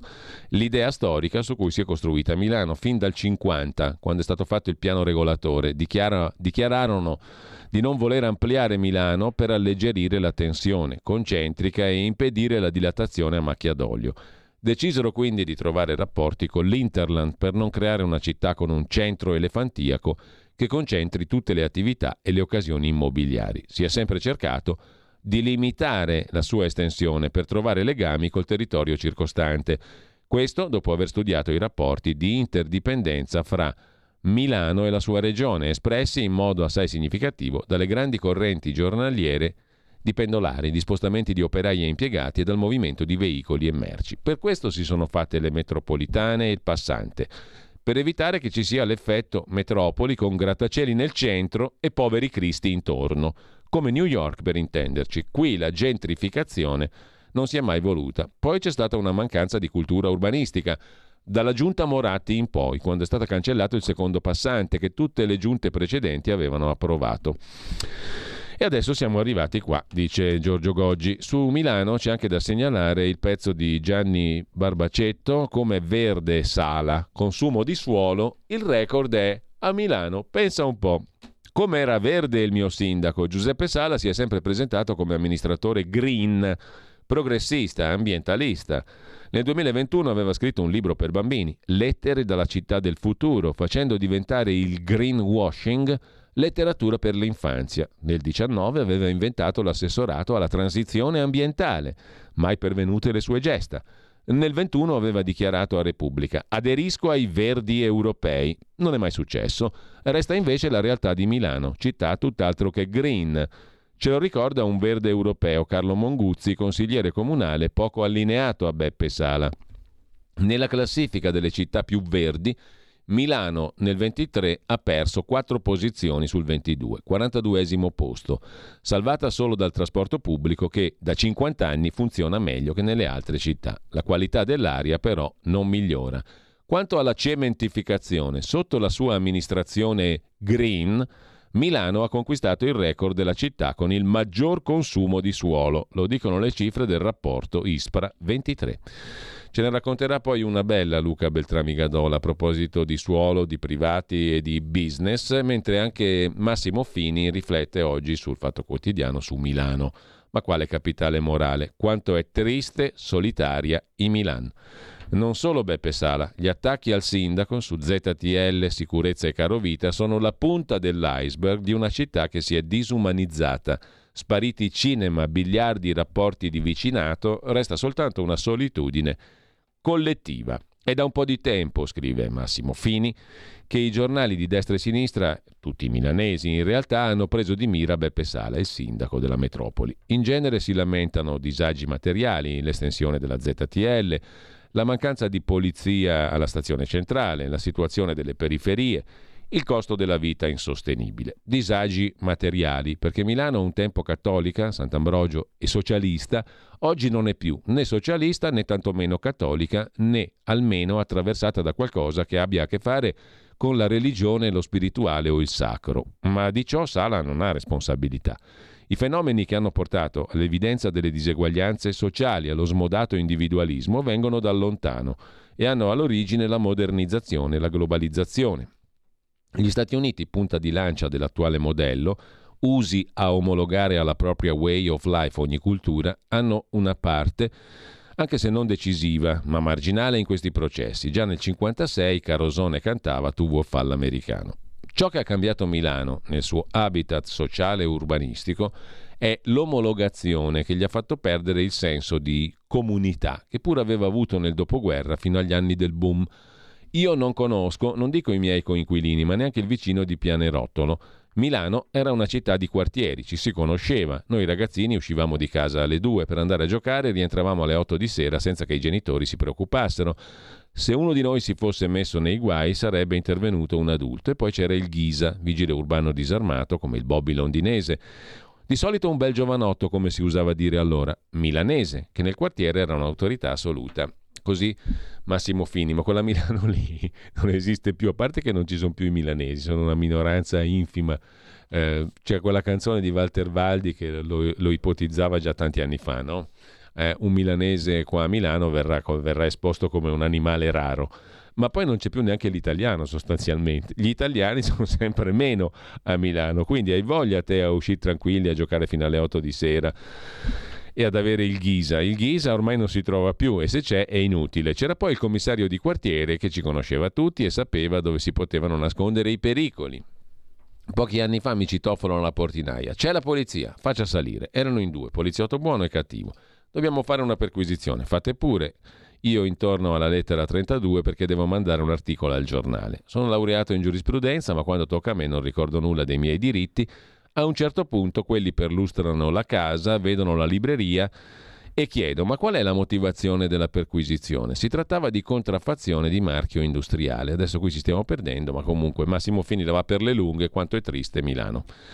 L'abbiamo fatta corta. Torna in Forza Italia invece, a proposito di Milano, Gabriele Albertini, perché ora rivedo lo spirito delle origini, dice l'ex sindaco di Milano, che di nuovo si fa azzurro. Ho parlato con la Moratti, presto faremo qualcosa, darò una mano a Tajani per un vero partito. Forza Italia deve continuare a fare quello che sta facendo, cioè occupare il suo spazio nel blocco moderato, liberale, garantista, contro la magistratura politicizzata, dice. Gabriele Albertini. Infine su Milano vi segnalo anche l'intervista a Samuele Piscina leghista, consigliere comunale, il piano della Lega per il traffico, strade allargate, silos pubblici, ciclabili soltanto in vie secondarie. Oggi il vertice con Salvini. Il piano della Lega per il traffico, allargare le strade e fare silos pubblici, ciclabili nelle strade secondarie, via da quelle ad alto scorrimento, più controlli per chi sgarra sulle due ruote. I verdi, sala da loro soltanto contentini, dice Samuele Piscina, leghista a Milano.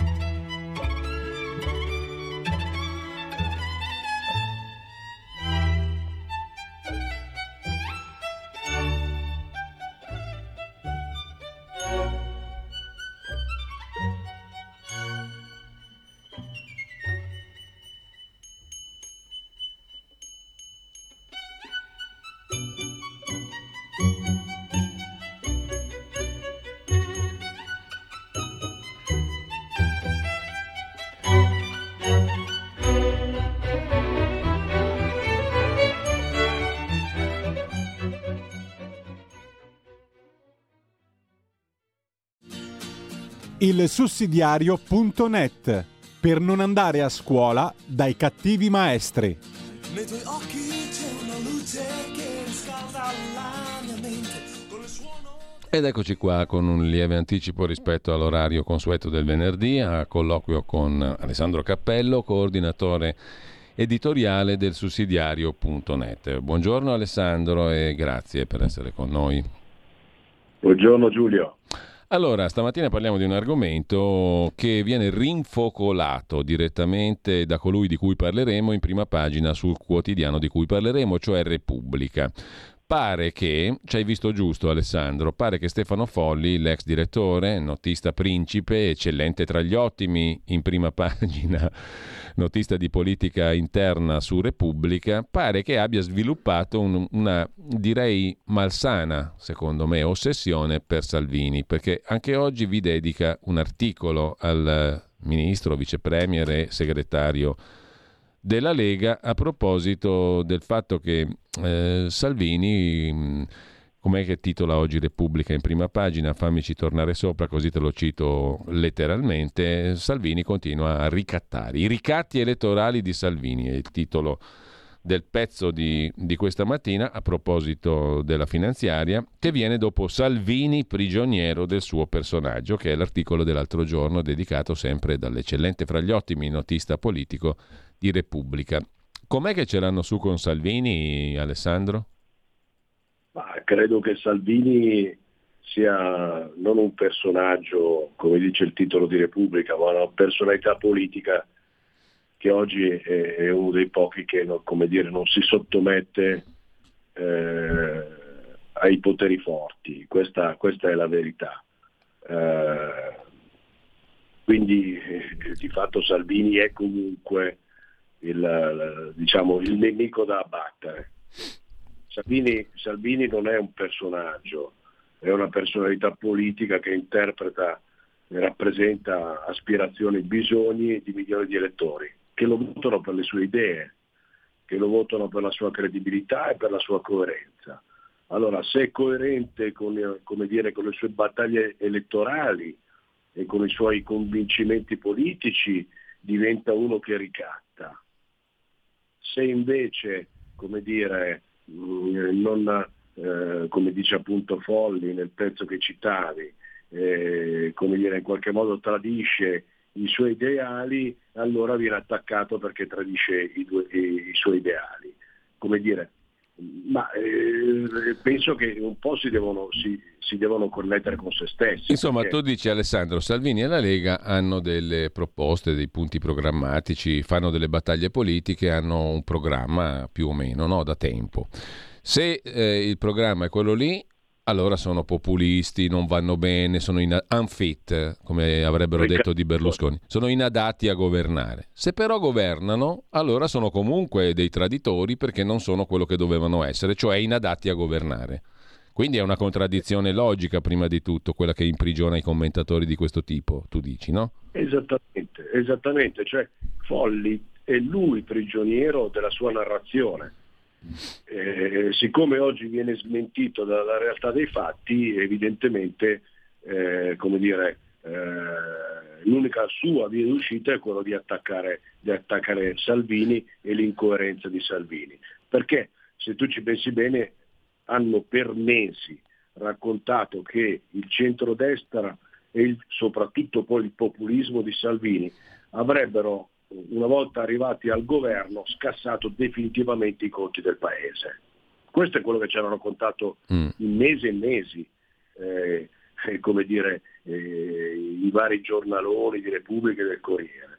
Oggi il governo, a seguito evidentemente dei governi Conte e Draghi, che hanno, come dire, dilapidato eh, non pochissime risorse, il governo si trova ad avere poca possibilità, almeno in questa tornata diciamo della prima finanziaria che fa il governo, di poter come dire, attuare in modo significativo uh, come dire, il proprio uh, programma di governo. Quindi fa una legge di bilancio responsabile e nonostante questo viene comunque attaccata perché appunto non mantiene le promesse elettorali. E allora bisogna mettersi d'accordo. Il centrodestra è populista e responsabile o è responsabile e rigoroso? Eh, questa, questa è, è, è, la realtà dei fatti. Cioè, voglio dire, il, il governo in questo momento, proprio perché eh, Conte e Draghi hanno lasciato pochissime risorse, sta facendo eh, come dire, un, qualcosa che tiene conto della realtà, quindi proprio perché si ama il proprio paese si fa una finanziaria con risorse poche che si hanno.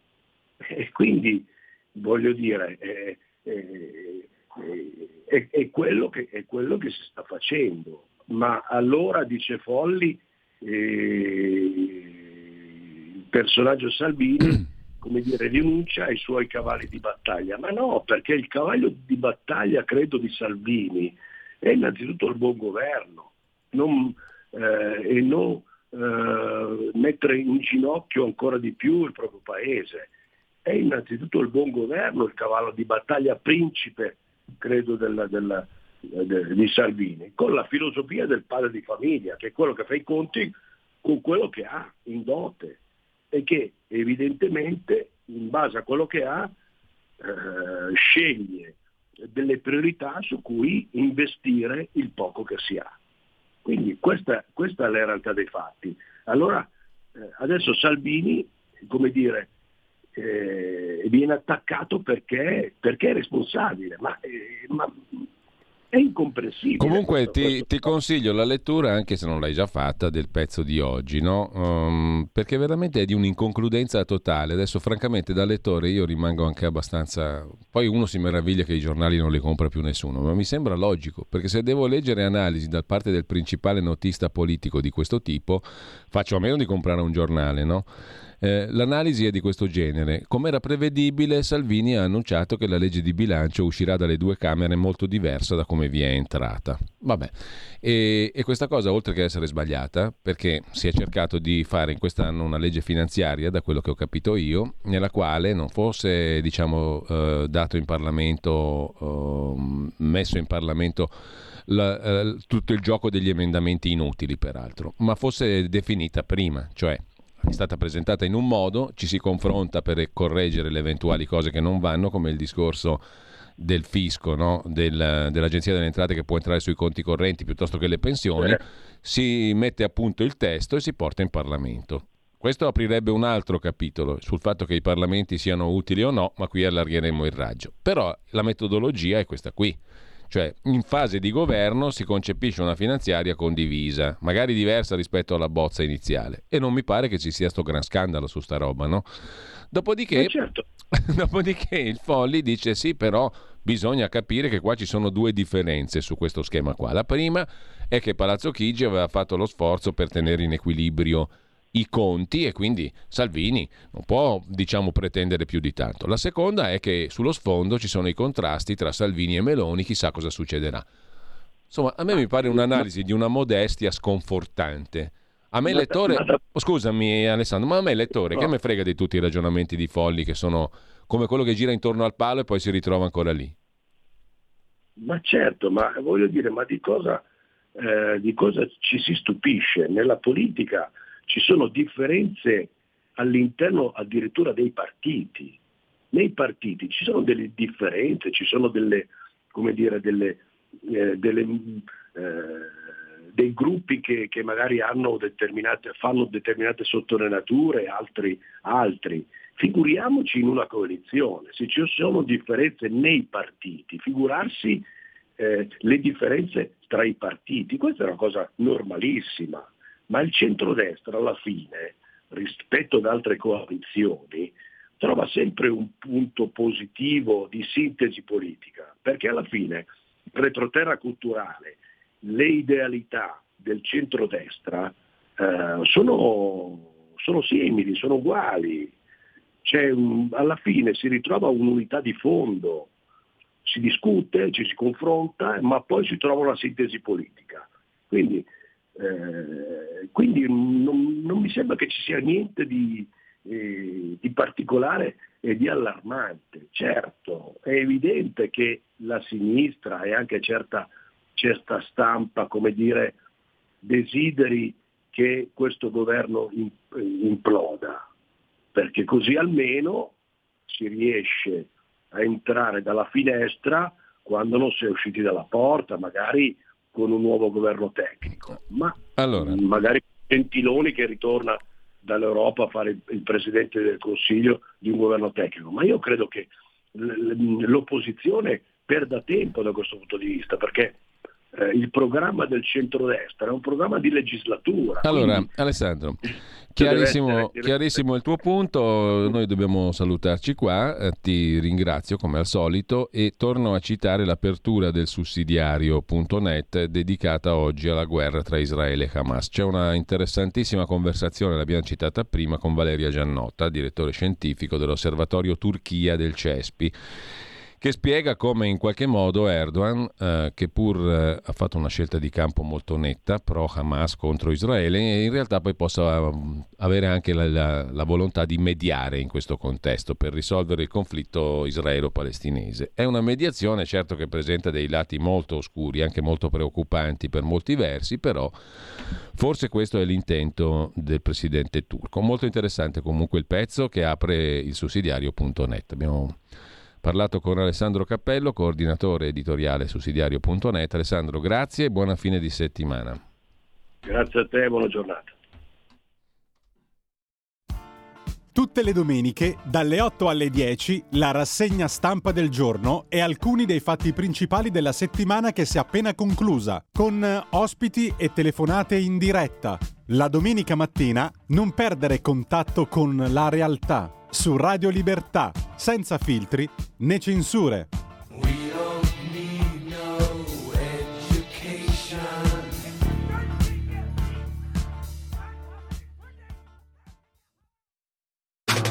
Stai ascoltando Radio Libertà. la tua voce libera, senza filtri né censura. La tua radio.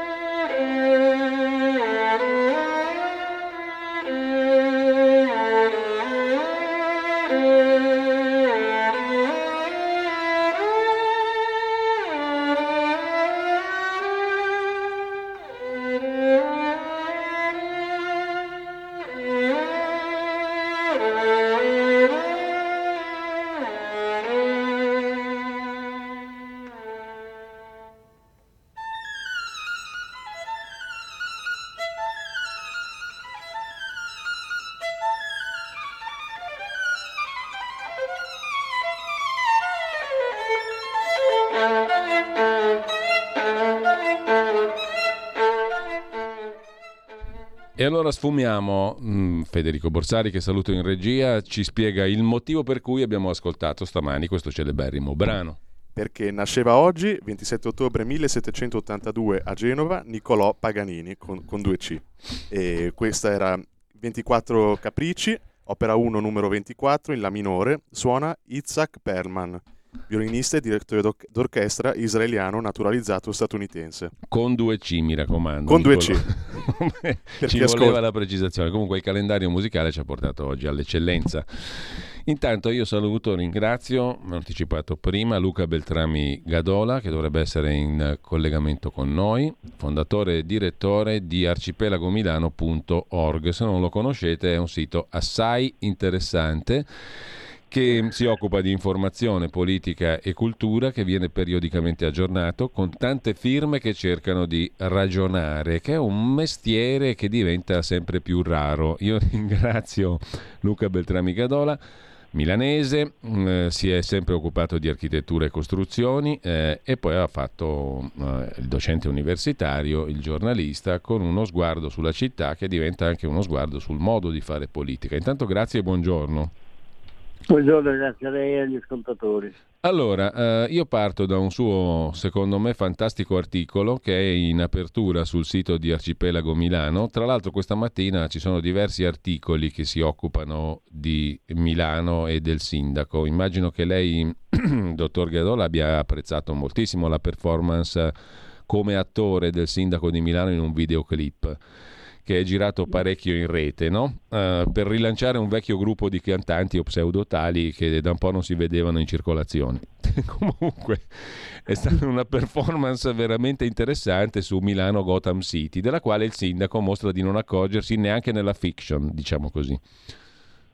Ma eh, questa fiction, eh, questo trailer fatto da mm, sindaco Sala mi ha lasciato molto interdetto e soprattutto mi sono fatto molte domande, come dico nel mio articolo, ma perché mai Sala si è prestato a mm. fare un, un trailer a favore di questa band che appunto erano vent'anni che non la si sentiva più a Milano. E, è una cosa, qualcosa di inspiegabile, a meno che, a meno che Sala con questo suo trailer cerchi di raggiungere un pubblico di eh, giovani che fino a questo punto erano fuori dal suo radar e viceversa, eh, perché tra la generazione mh, mm, rap e trap e la politica eh, c'è un vuoto totale eh, non, non, c'è comunicazione assolutamente. Eh, giovani un po' invecchiati perché questi qui sono un po' passati di cottura, diciamo, eh, per usare una ah, metafora. Questi questi sono dei vecchietti. Eh, e, e, tra l'altro, la cosa curiosa, io ho pubblicato sull'archipelago eh, anche il sito dove andare a sentire un loro mm, brano del 2020 ehm, che è un brano tipicamente di protesta, come spesso, anzi spessissimo, quasi sempre sono i brani di gruppi rap e trap. Eh, veramente trovo che c'è l'incomunicabilità più totale. Eh. E, e, e, allora dicevo, forse questo è un tentativo per altri vertici un po' maldestro da parte di Sala di raggiungerli.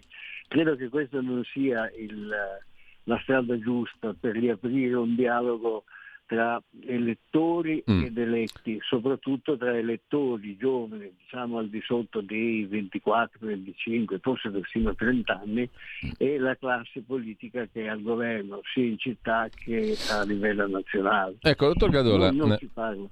Ecco, no, no, no, non volevo interromperla, ma soltanto no, citare rapidamente altri due spunti che ci dà la stampa di stamani. C'è un'intervista a Giorgio Goggi sul giornale di stamani. Giorgio Goggi è anche una delle firme del suo sito, tra l'altro, no? Sì, è un vecchio amico. Eh, ex assessore, docente al Politecnico, mm. candidato alle ultime comunali con eh, scarsissimo successo, purtroppo, dico purtroppo da cittadino milanese, e, sì. e mm, oggi sul giornale si occupa di questa um, decisione di Sala di voler chiudere completamente il centro storico, di, il centro di Milano, insomma una specie di fortino assediato dagli indiani. Dall'altra mm. parte c'è Gianni Barbacetto sul fatto che invece riprende una statistica fornita da Carlo Monguzzi su Milano. Milano in realtà non è per niente green come vorrebbe il sindaco Sala, ma è la città che ha consumato più suolo eh, e il record della città col maggior consumo di suolo secondo il rapporto Ispara 23 sottolinea anche Barbacetto. Sì. Eh, sì. E allora entriamo nel dunque dell'argomento di cui volevamo parlare stamani e di cui si occupa lei in apertura su arcipelagomilano.org. L'operazione Piazzale Loreto. A me ha colpito molto il suo articolo perché ha messo in fila una serie di cose che sono sparse in giro per la rete ma delle quali non si sta occupando, credo, nessuno, perché questo, questa cosa eclatante che sta succedendo a Piazzale Loreto è un tassello di una serie di varie operazioni che hanno come minimo denominatore comune un lato ideologico che le giustifica, cioè eh, l'ideologia green. Naturalmente non stiamo parlando di cose da trascurare, l'ambiente e, e, anzi e la natura, ma stiamo parlando di una ideologia che viene piegata in realtà ad interessi molto più concreti e pratici. Tutto il suo ragionamento, mm, Torgadola, parte dalla figura di Michael Bloomberg, no? Michael Bloomberg è un miliardario, stramiliardario finanziario americano che non a caso è stato sia repubblicano che democratico dal punto di vista politico, no?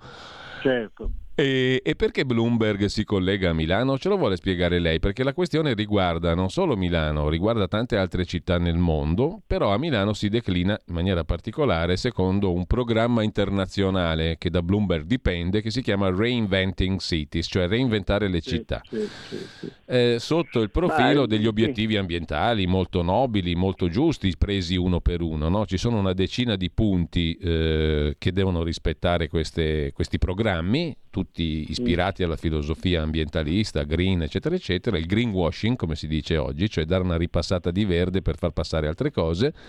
E ci vuole spiegare lei com'è che funziona tutto questo meccanismo e perché Piazzale Loreto diventa un po' un'operazione simbolo? Guardi, diventa un'operazione simbolo in, dal mio punto di vista innanzitutto perché questo sindaco e la, e la sua giunta che non dimentichiamo mai che è una giunta di nominati, di nominati dal sindaco, non di eletti da, dagli elettori, e che quindi sono diciamo, a servizio del sindaco. Tanto è vero che sono delegati del sindaco e il sindaco può revocare loro la delega quando vuole. Quindi è gente eh, a libertà condizionata perché non possono mm. assolutamente assumersi una posizione opposta a quella del sindaco perché sennò questo gli, gli, gli manda la lettera di licenziamento e li fa fuori. Una volta non era così, perché una volta cosa succedeva? Intanto vabbè, non, non c'era l'elezione diretta del mm. sindaco, questo è il frutto del, delle nuove leggi, leggi sull'ordinamento degli enti locali eh, che è stata distruttiva in realtà come effetto. Quindi il sindaco è eletto direttamente dai cittadini, di fatto inamovibile. Sì. Per far dimettere il sindaco bisogna o che lui commetta dei reati gravi, diciamo, oppure che eh, su alcune delibere importanti come quella che riguardano uh, l'urbanistica il comune non approvi la delibera e quindi mette in crisi il sindaco sì. in quanto portatore in consiglio di questa delibera. Non si è mai visto che questo succeda, anche perché si metta dalla parte di un, di un assessore, ma perché mai dovrei mettere in crisi il certo. sindaco che è quello che mi garantisce il posto in cui sto? Che è un po', se vuole, il leitmotiv di tutta la politica italiana in questi momenti. Eh, certo. Ecco. L'altra questione. Lo ha notato che... anche Luigi Corbani, no? che è un'altra firma eccellente e avremo con noi settimana prossima a proposito dell'impianto istituzionale generale del nostro paese. Siamo in una sorta di cesarismo sostanzialmente. infatti, io tempo fa avevo fatto proprio un articolo sul cesarismo del, del sindaco Sala. Tra l'altro Corbani è un caro amico, ci confrontiamo molto spesso e ho scritto sempre volentieri i suoi pezzi. Ma le dicevo, questa questione di Bloomberg è un po' la stessa questione che mm. c'era e c'è eh, con la Rockefeller Foundation. Cioè negli Stati Uniti ci sono dei, dei gruppi eh, al cui vertice c'è un grande eh, capitalista con quindi una disponibilità di soldi elevatissima i quali si, si danno veramente come compito quello di eh, orientare le politiche dei mm. paesi a cui sono più vicini, e tra questi c'è l'Italia, nel senso che piace a loro, e cioè certamente eh, nel caso di, di Bloomberg, ma sì. anche nel caso, eh, secondo quelle che sono le visioni che gli americani democratici e repubblicani hanno sulla città, perché è chiaro che ormai il mondo si divide in città sì. Sono, il mondo, eh, gli stati sono le loro città, non sono la loro interezza del territorio. Ecco, lei sottolinea un dato che fa abbastanza riflettere. Bloomberg Philanthropies, che è la branca che si dedica a questo, fa investimenti in 700 città in 150 paesi. Promuove e finanzia C40. Che cos'è C40? È una rete di sindaci appunto delle principali città che vogliono affrontare la crisi climatica, eccetera, che in Italia sono i sindaci di Milano, Bologna, Roma, Firenze. Mm? Ridurre certo, le emissioni di CO2 eh, è l'obiettivo principale. Eh, C40 è finanziata da fondazioni, industrie, tra le quali però lei nota ci sono anche molte di quelle che sono corresponsabili dell'emissione di CO2, no? Certo, certo. Beh, questo quando lei mette insieme eh, 50-60 aziende importanti eh, in ogni paese, eh, lei si rende conto che chiaramente alcune di queste non possono fare una vera politica green. L'unica cosa che si limitano a fare è pagare il CO2, cioè eh, come dire, comprare il CO2 che loro emettono in modo da poter continuare a emettere quel CO2. Ecco, tra, tra, tra, i fondatori e finanziatori, oltre ad alcuni governi, ci sono IKEA, c'è la Hewlett Foundation, infatti, L'Oreal, infatti, c'è infatti, Open Society di Soros, c'è Google. Esatto. Stiamo parlando esatto, insomma... Esatto, esatto. esatto. Eh. Allora, eh, questa storia del greenwashing è una storia che non è partita ieri e da un po' che le aziende, eh, sia per fare del marketing che per farsi della pubblicità con altri canali mm. che non siano televisione o, o i media, eh, appunto, dipingono di verde le loro cose. Oggi non c'è prodotto che non mm. venga pubblicizzato in televisione, il quale non dica a un certo punto del suo trailer noi siamo attenti al clima, eh eh, noi eh, siamo green, eh, le nostre eh, crocchettine per cani rispettano l'ambiente. insomma c'è questa enfasi no? sì, che sì. in realtà non corrisponde a una realtà poi operativa. Detto tra di noi, tra l'altro, alcune di queste aziende farebbero una fatica enorme a convertire la loro produzione in una produzione realmente green, no? e, e, allora ci si domanda eh, che si fa in questi casi e l'altra questione è se queste aziende dire, che non sono affatto green eh, venissero eh, smantellate eh, cosa succederebbe dell'occupazione che hanno queste aziende? Cosa succederebbe dei dipendenti e degli operai di queste aziende? Certo. Guardi tutta la vicenda di Taranto, per esempio. Certo, lì il Black Silver. Taranto è, è, è, è impeccabile dal punto di vista del conflitto tra il posto di lavoro e la salute complessiva della cittadinanza. Sono grandi problemi. Il, la, la, questione è che ehm, i partiti, soprattutto in Italia, se la giocano eh, senza pensare ai risultati effettivi, ma solo utilizzare queste cose per eh, contrapporsi gli uni agli altri e dire io sono più green di te, sì, sì, meno sì, green di me, eccetera. Ecco. Allora, fino a che le cose vanno avanti così, si fa fatica. Ma questo è anche aggravato dal fatto, ne parlavo mm, ieri con un amico, che eh, il, il fossato che si sta aprendo tra gli eletti e gli elettori, ossia con l'astensione al voto, sì. riguarda evidentemente dei, dei, le classi più giovani, e quindi gli uomini, le donne e uomini al di sotto diciamo, dei 40 anni. Sì, ecco. certo. I, I, più vecchi sono i più coriacei ad abbandonare eh, dire, la voglia di votare, il, il, desiderio di esprimersi attraverso il voto. Oggi, siccome poi diciamo, la, la, la, la politica viene fatta con dei metodi che sono tipici del, dell'era internet, ci rendiamo conto per esempio, guarda io sono vecchio, sono vecchissimo, ho 85 anni, quindi mi, mi ricordo uh, tutto, tante cose, no? Beh, eh, quando ho visto che eh, un capo di governo usa comunicare alla, ai cittadini attraverso Twitter e mi sono detto, santi Dio, ma cosa sta succedendo? Come si fa a condensare un proprio pensiero in poche battute, in 40 battute?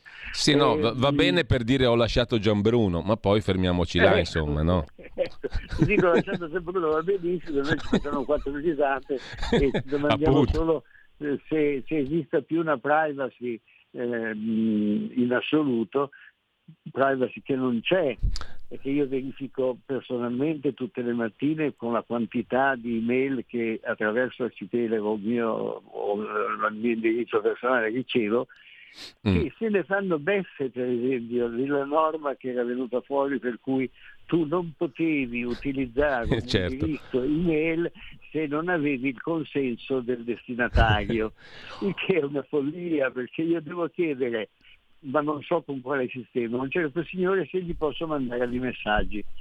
Eh, se c'è qualcosa che non funziona, se non lo posso avvicinare, in che modo lo avvicino? Te lo faccio Certo. mandando un piccione viaggiatore?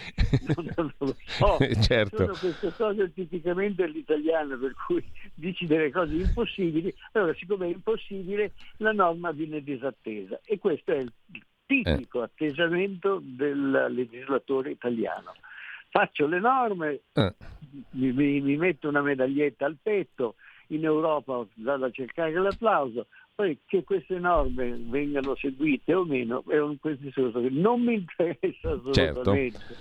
E quindi e guardi che la politica, che questa è del sindaco Sala, quando dice certe cose, prende certi provvedimenti e poi eh, la questione delle città a 30 all'ora. Eh. Ma guardi, questa è una, è una- è una cosa incredibile perché hanno fatto delle cose mostruose dal punto di vista delle, delle piste ciclabili. In Viale Monterosa c'è una pista ciclabile Sì. il- i cui lavori sono in corso da sei anni. Sei anni.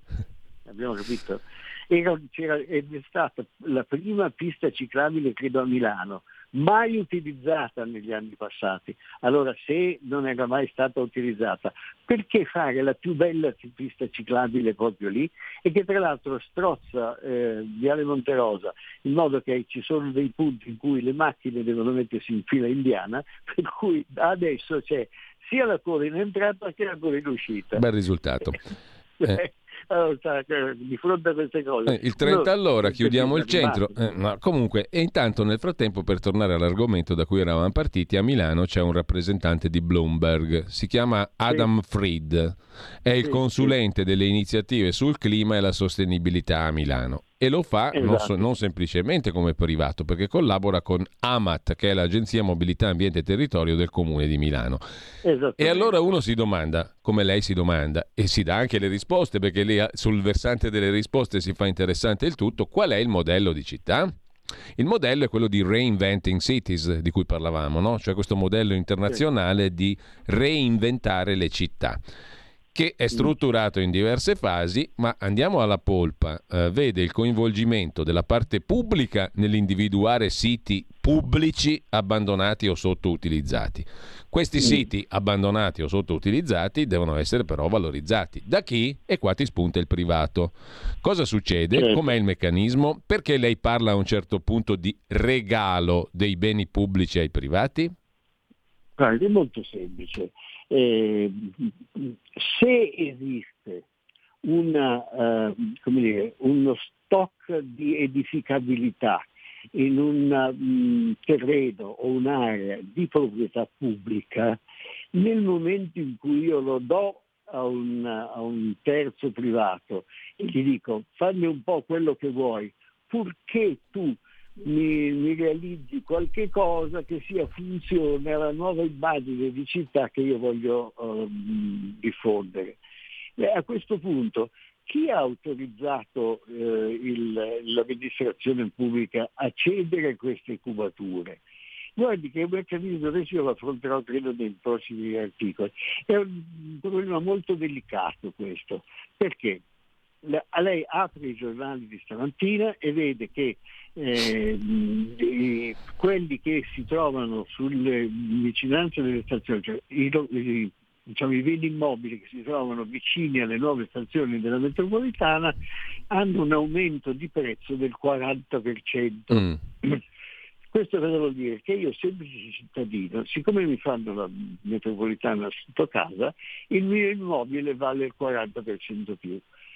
Ma come dire, questo uh, incremento di ricchezza come è stato fatto? Investendo dei soldi pubblici che sono di tutti, non di questi cittadini certo. che ne beneficiano. Guardi che una volta, io me ne ricordo perché come dico sono vecchissimo, io come, come impresa che avevo ho costruito eh, tutto Corso Buenos Aires e, e, e, e le stazioni da, da, su Viale Monza, eccetera. Sì. A un certo punto, a un certo punto, il comune cosa ha fatto? Una cosa sacrosanta, ha applicato la tassa di miglioria specifica.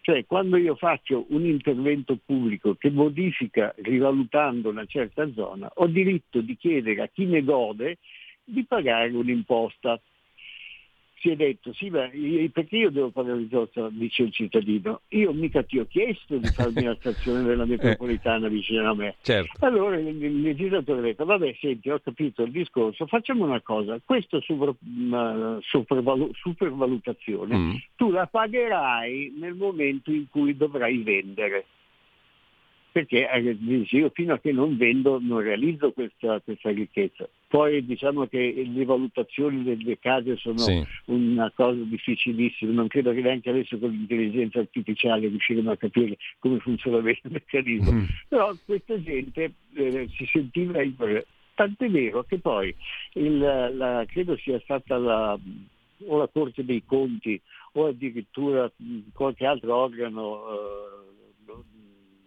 pubblico diciamo, sì. ha abolito questa norma e chi si è visto si è visto. Ecco. Sì, Ma sì. questa questione rimane, rimane sempre lì sospesa. Guardi, io mi ricordo una cosa molto più recente. Si ricorda quando ci eravamo nel pieno del dibattito sulla riapertura di Naviglia a Milano? Sì, cosa certo, che per certo. il momento sembra andata in, in naftalina. Esatto, Bene, sì. eh, durante il, il, il gli alloggi che si trovavano lungo il percorso della, della nuova eventuale rete dei navigli, ma soprattutto via Melchiorre Gioia, che è un viale molto largo dove si sarebbe potuto fare, e c'era già previsto una parte centrale con del verde pubblico, eccetera. Da quel momento, se lei andava alle agenzie di vendita di appartamenti in quella zona, si sentiva dire, ma sì, guardi, è un ottimo acquisto, perché tanto si rivaluterà, perché qui fanno i, i nuovi navigli, ecco, allora lei capisce che se eh, per, per, per, muovere il mercato immobiliare e far salire i prezzi basta l'annuncio di un'eventuale opera pubblica che migliorerà certo, certo, certo. allora bisogna capire questi discorsi reinventing city perché questo è il reinventing city eh? sì, bisogna sì, sì. saperlo fare in modo da non penalizzare nessuno ma da far sì che questo incremento di valore che peraltro è cartaceo eh? cartaceo, cioè non è che lei, eh, come dire, con quell'aumento di valore potrà poi andare al supermarket eh, eh, certo. a, comprare, a, comprare, la carne. Non ci compro la pagnotta, certo. Eh. Ecco, ecco, no, no, non è così. La pagnotta la, la, comprerò eventualmente se venderò negli anni futuri, certo, eccetera. certo. Però le, aspett- le, aspettative di reddito sono una molla ehm, fondamentale. Certo.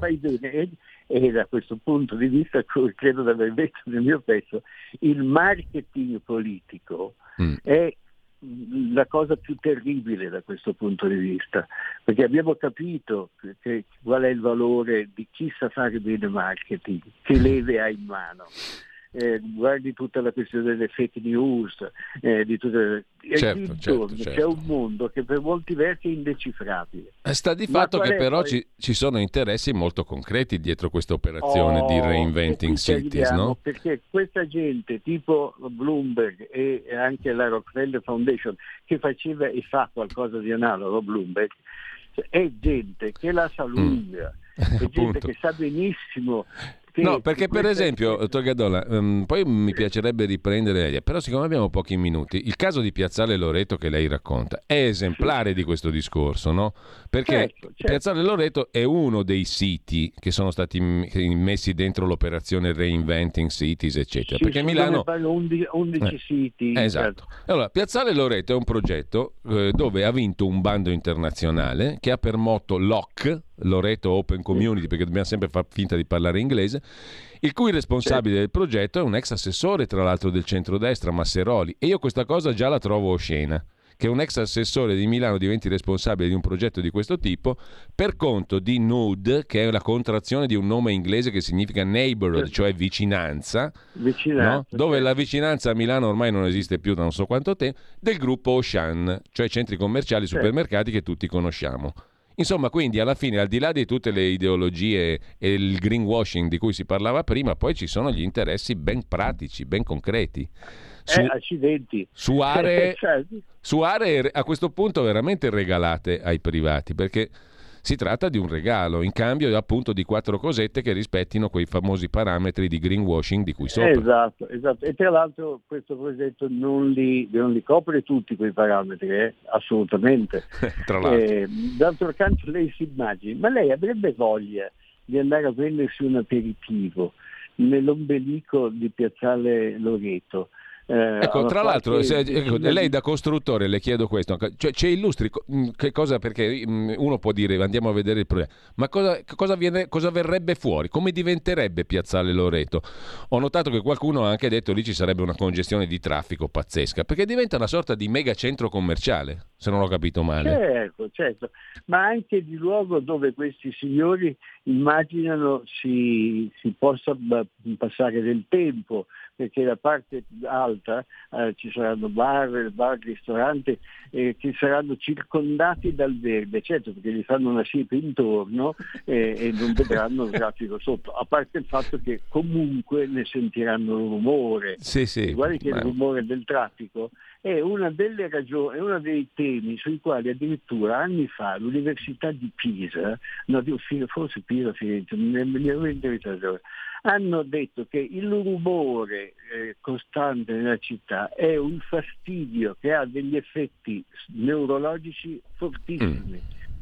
Perché la gente, e poi lo, lo vede lei stesso, la gente oramai è abituata ad avere Sì. un rumore di sottofondo, meglio se musicale evidentemente, ma molto spesso è il Sì, sì, rumore sì. della città, che è chiaro che affascina, perché se lei mi prende un, un artigiano della Valtellina e lo porta a Milano, è certo che lui si sente come dire, all'inizio è contento, perché là era, aveva silenzio e magari soffriva un po' di questo isolamento. Certo a Milano non ne soffrirebbe Eh, certo, certo.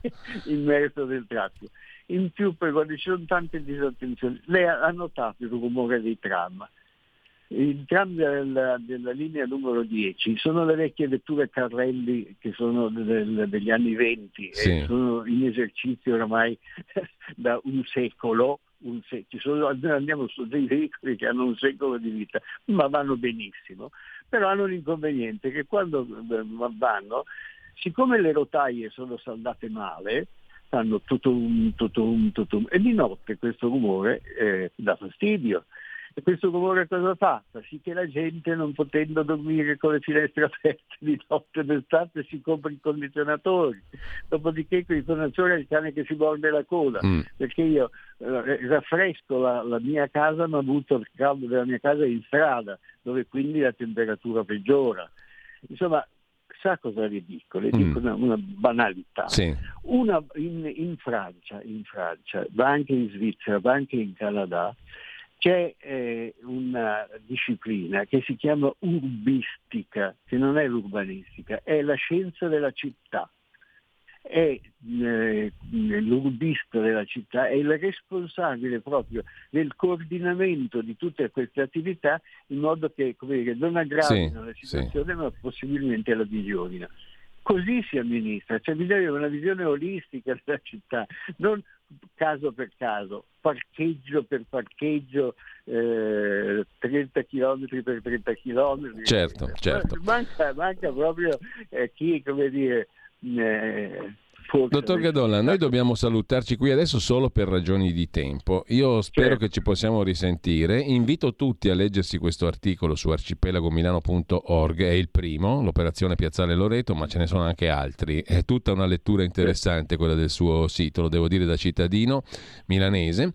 Abbiamo raccontato, lei racconta perfettamente un caso simbolo, quello di Piazzale Loreto, come caso simbolo di speculazione immobiliare in salsa nuova, greenwashing certo, o robe di questo certo. tipo.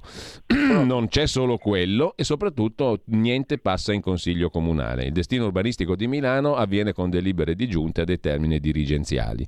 Tanto che lei adombra perfino eh, l'ipotesi di abuso di potere falso ideologico per, eh, certo. no? Mm, eh, che, che, non è un'ipotesi così peregrina, diciamo. No. Peraltro ne parla nessuno. Mm. Eh, questo... sa, eh, potremmo dedicare una trasmissione di un'ora eh, per, per capire alla gente che cosa è questa politica, che è una politica sotto traccia in cui il cittadino non riesce a individuare eh, dire, dove stanno i nodi pericolosi per lui, perché è tutto sotto traccia, perché viene fatto alla chetichella, perché quando emerge, emerge con su una ciliegina rossa che è eh sì. Tant'è vero che lei si domanda in chiusura dell'articolo, è la domanda che ci facciamo tutti dopo averlo letto, ma anche direi molti, dove si è rintanata la politica? Esatto, Dov'è? Esatto, Dov'è la esatto, politica? Dove, dove sta? Abbiamo perso l'indirizzo. Eh sì, io ringrazio Luca Beltrami Gadola, direttore, promotore di arcipelagomilano.org. Ci sentiamo presto, dottor Gadola. Grazie e buona fine settimana. Grazie a tutti. Allora ci salutiamo qua, adesso non so bene cosa vada in onda, ma non perdetevelo perché in ogni caso sarà degno di attenzione. Mettiamola così, sperando, incrociamo le dita. È iniziato l'anno accademico della Università Bocconi di Milano, il celebre istituto che da cent'anni forma la classe dirigente economica e manageriale italiana, sta velocemente cambiando pelle in uno del resto con il vertiginoso cambiamento del mondo. La Bocconi infatti, che resta una prestigiosa università italiana, sta diventando sempre più internazionale, non solo perché i suoi studenti vengono da tutte le parti del mondo, ma anche perché questo trend riguarda anche i suoi professori. La Bocconi infatti, grazie a robuste alleanze con rinomate università straniere, consente ai suoi studenti di conseguire due lauree contemporaneamente, in Italia e nel paese scelto. Oggi in Bocconi sono presenti studenti di 114 nazionalità con 15.000 2.500 persone. Non solo, ma questo è un aspetto da sottolineare, ben 424 professori e professoresse di facoltà, che rappresentano quindi il 24% della classe insegnante, è in arrivo dall'estero. Quindi Milano, che sembra sempre essere la stessa città, che non cambia mai, è invece sempre più diversa e la Bocconi ne è un esempio, il più eclatante.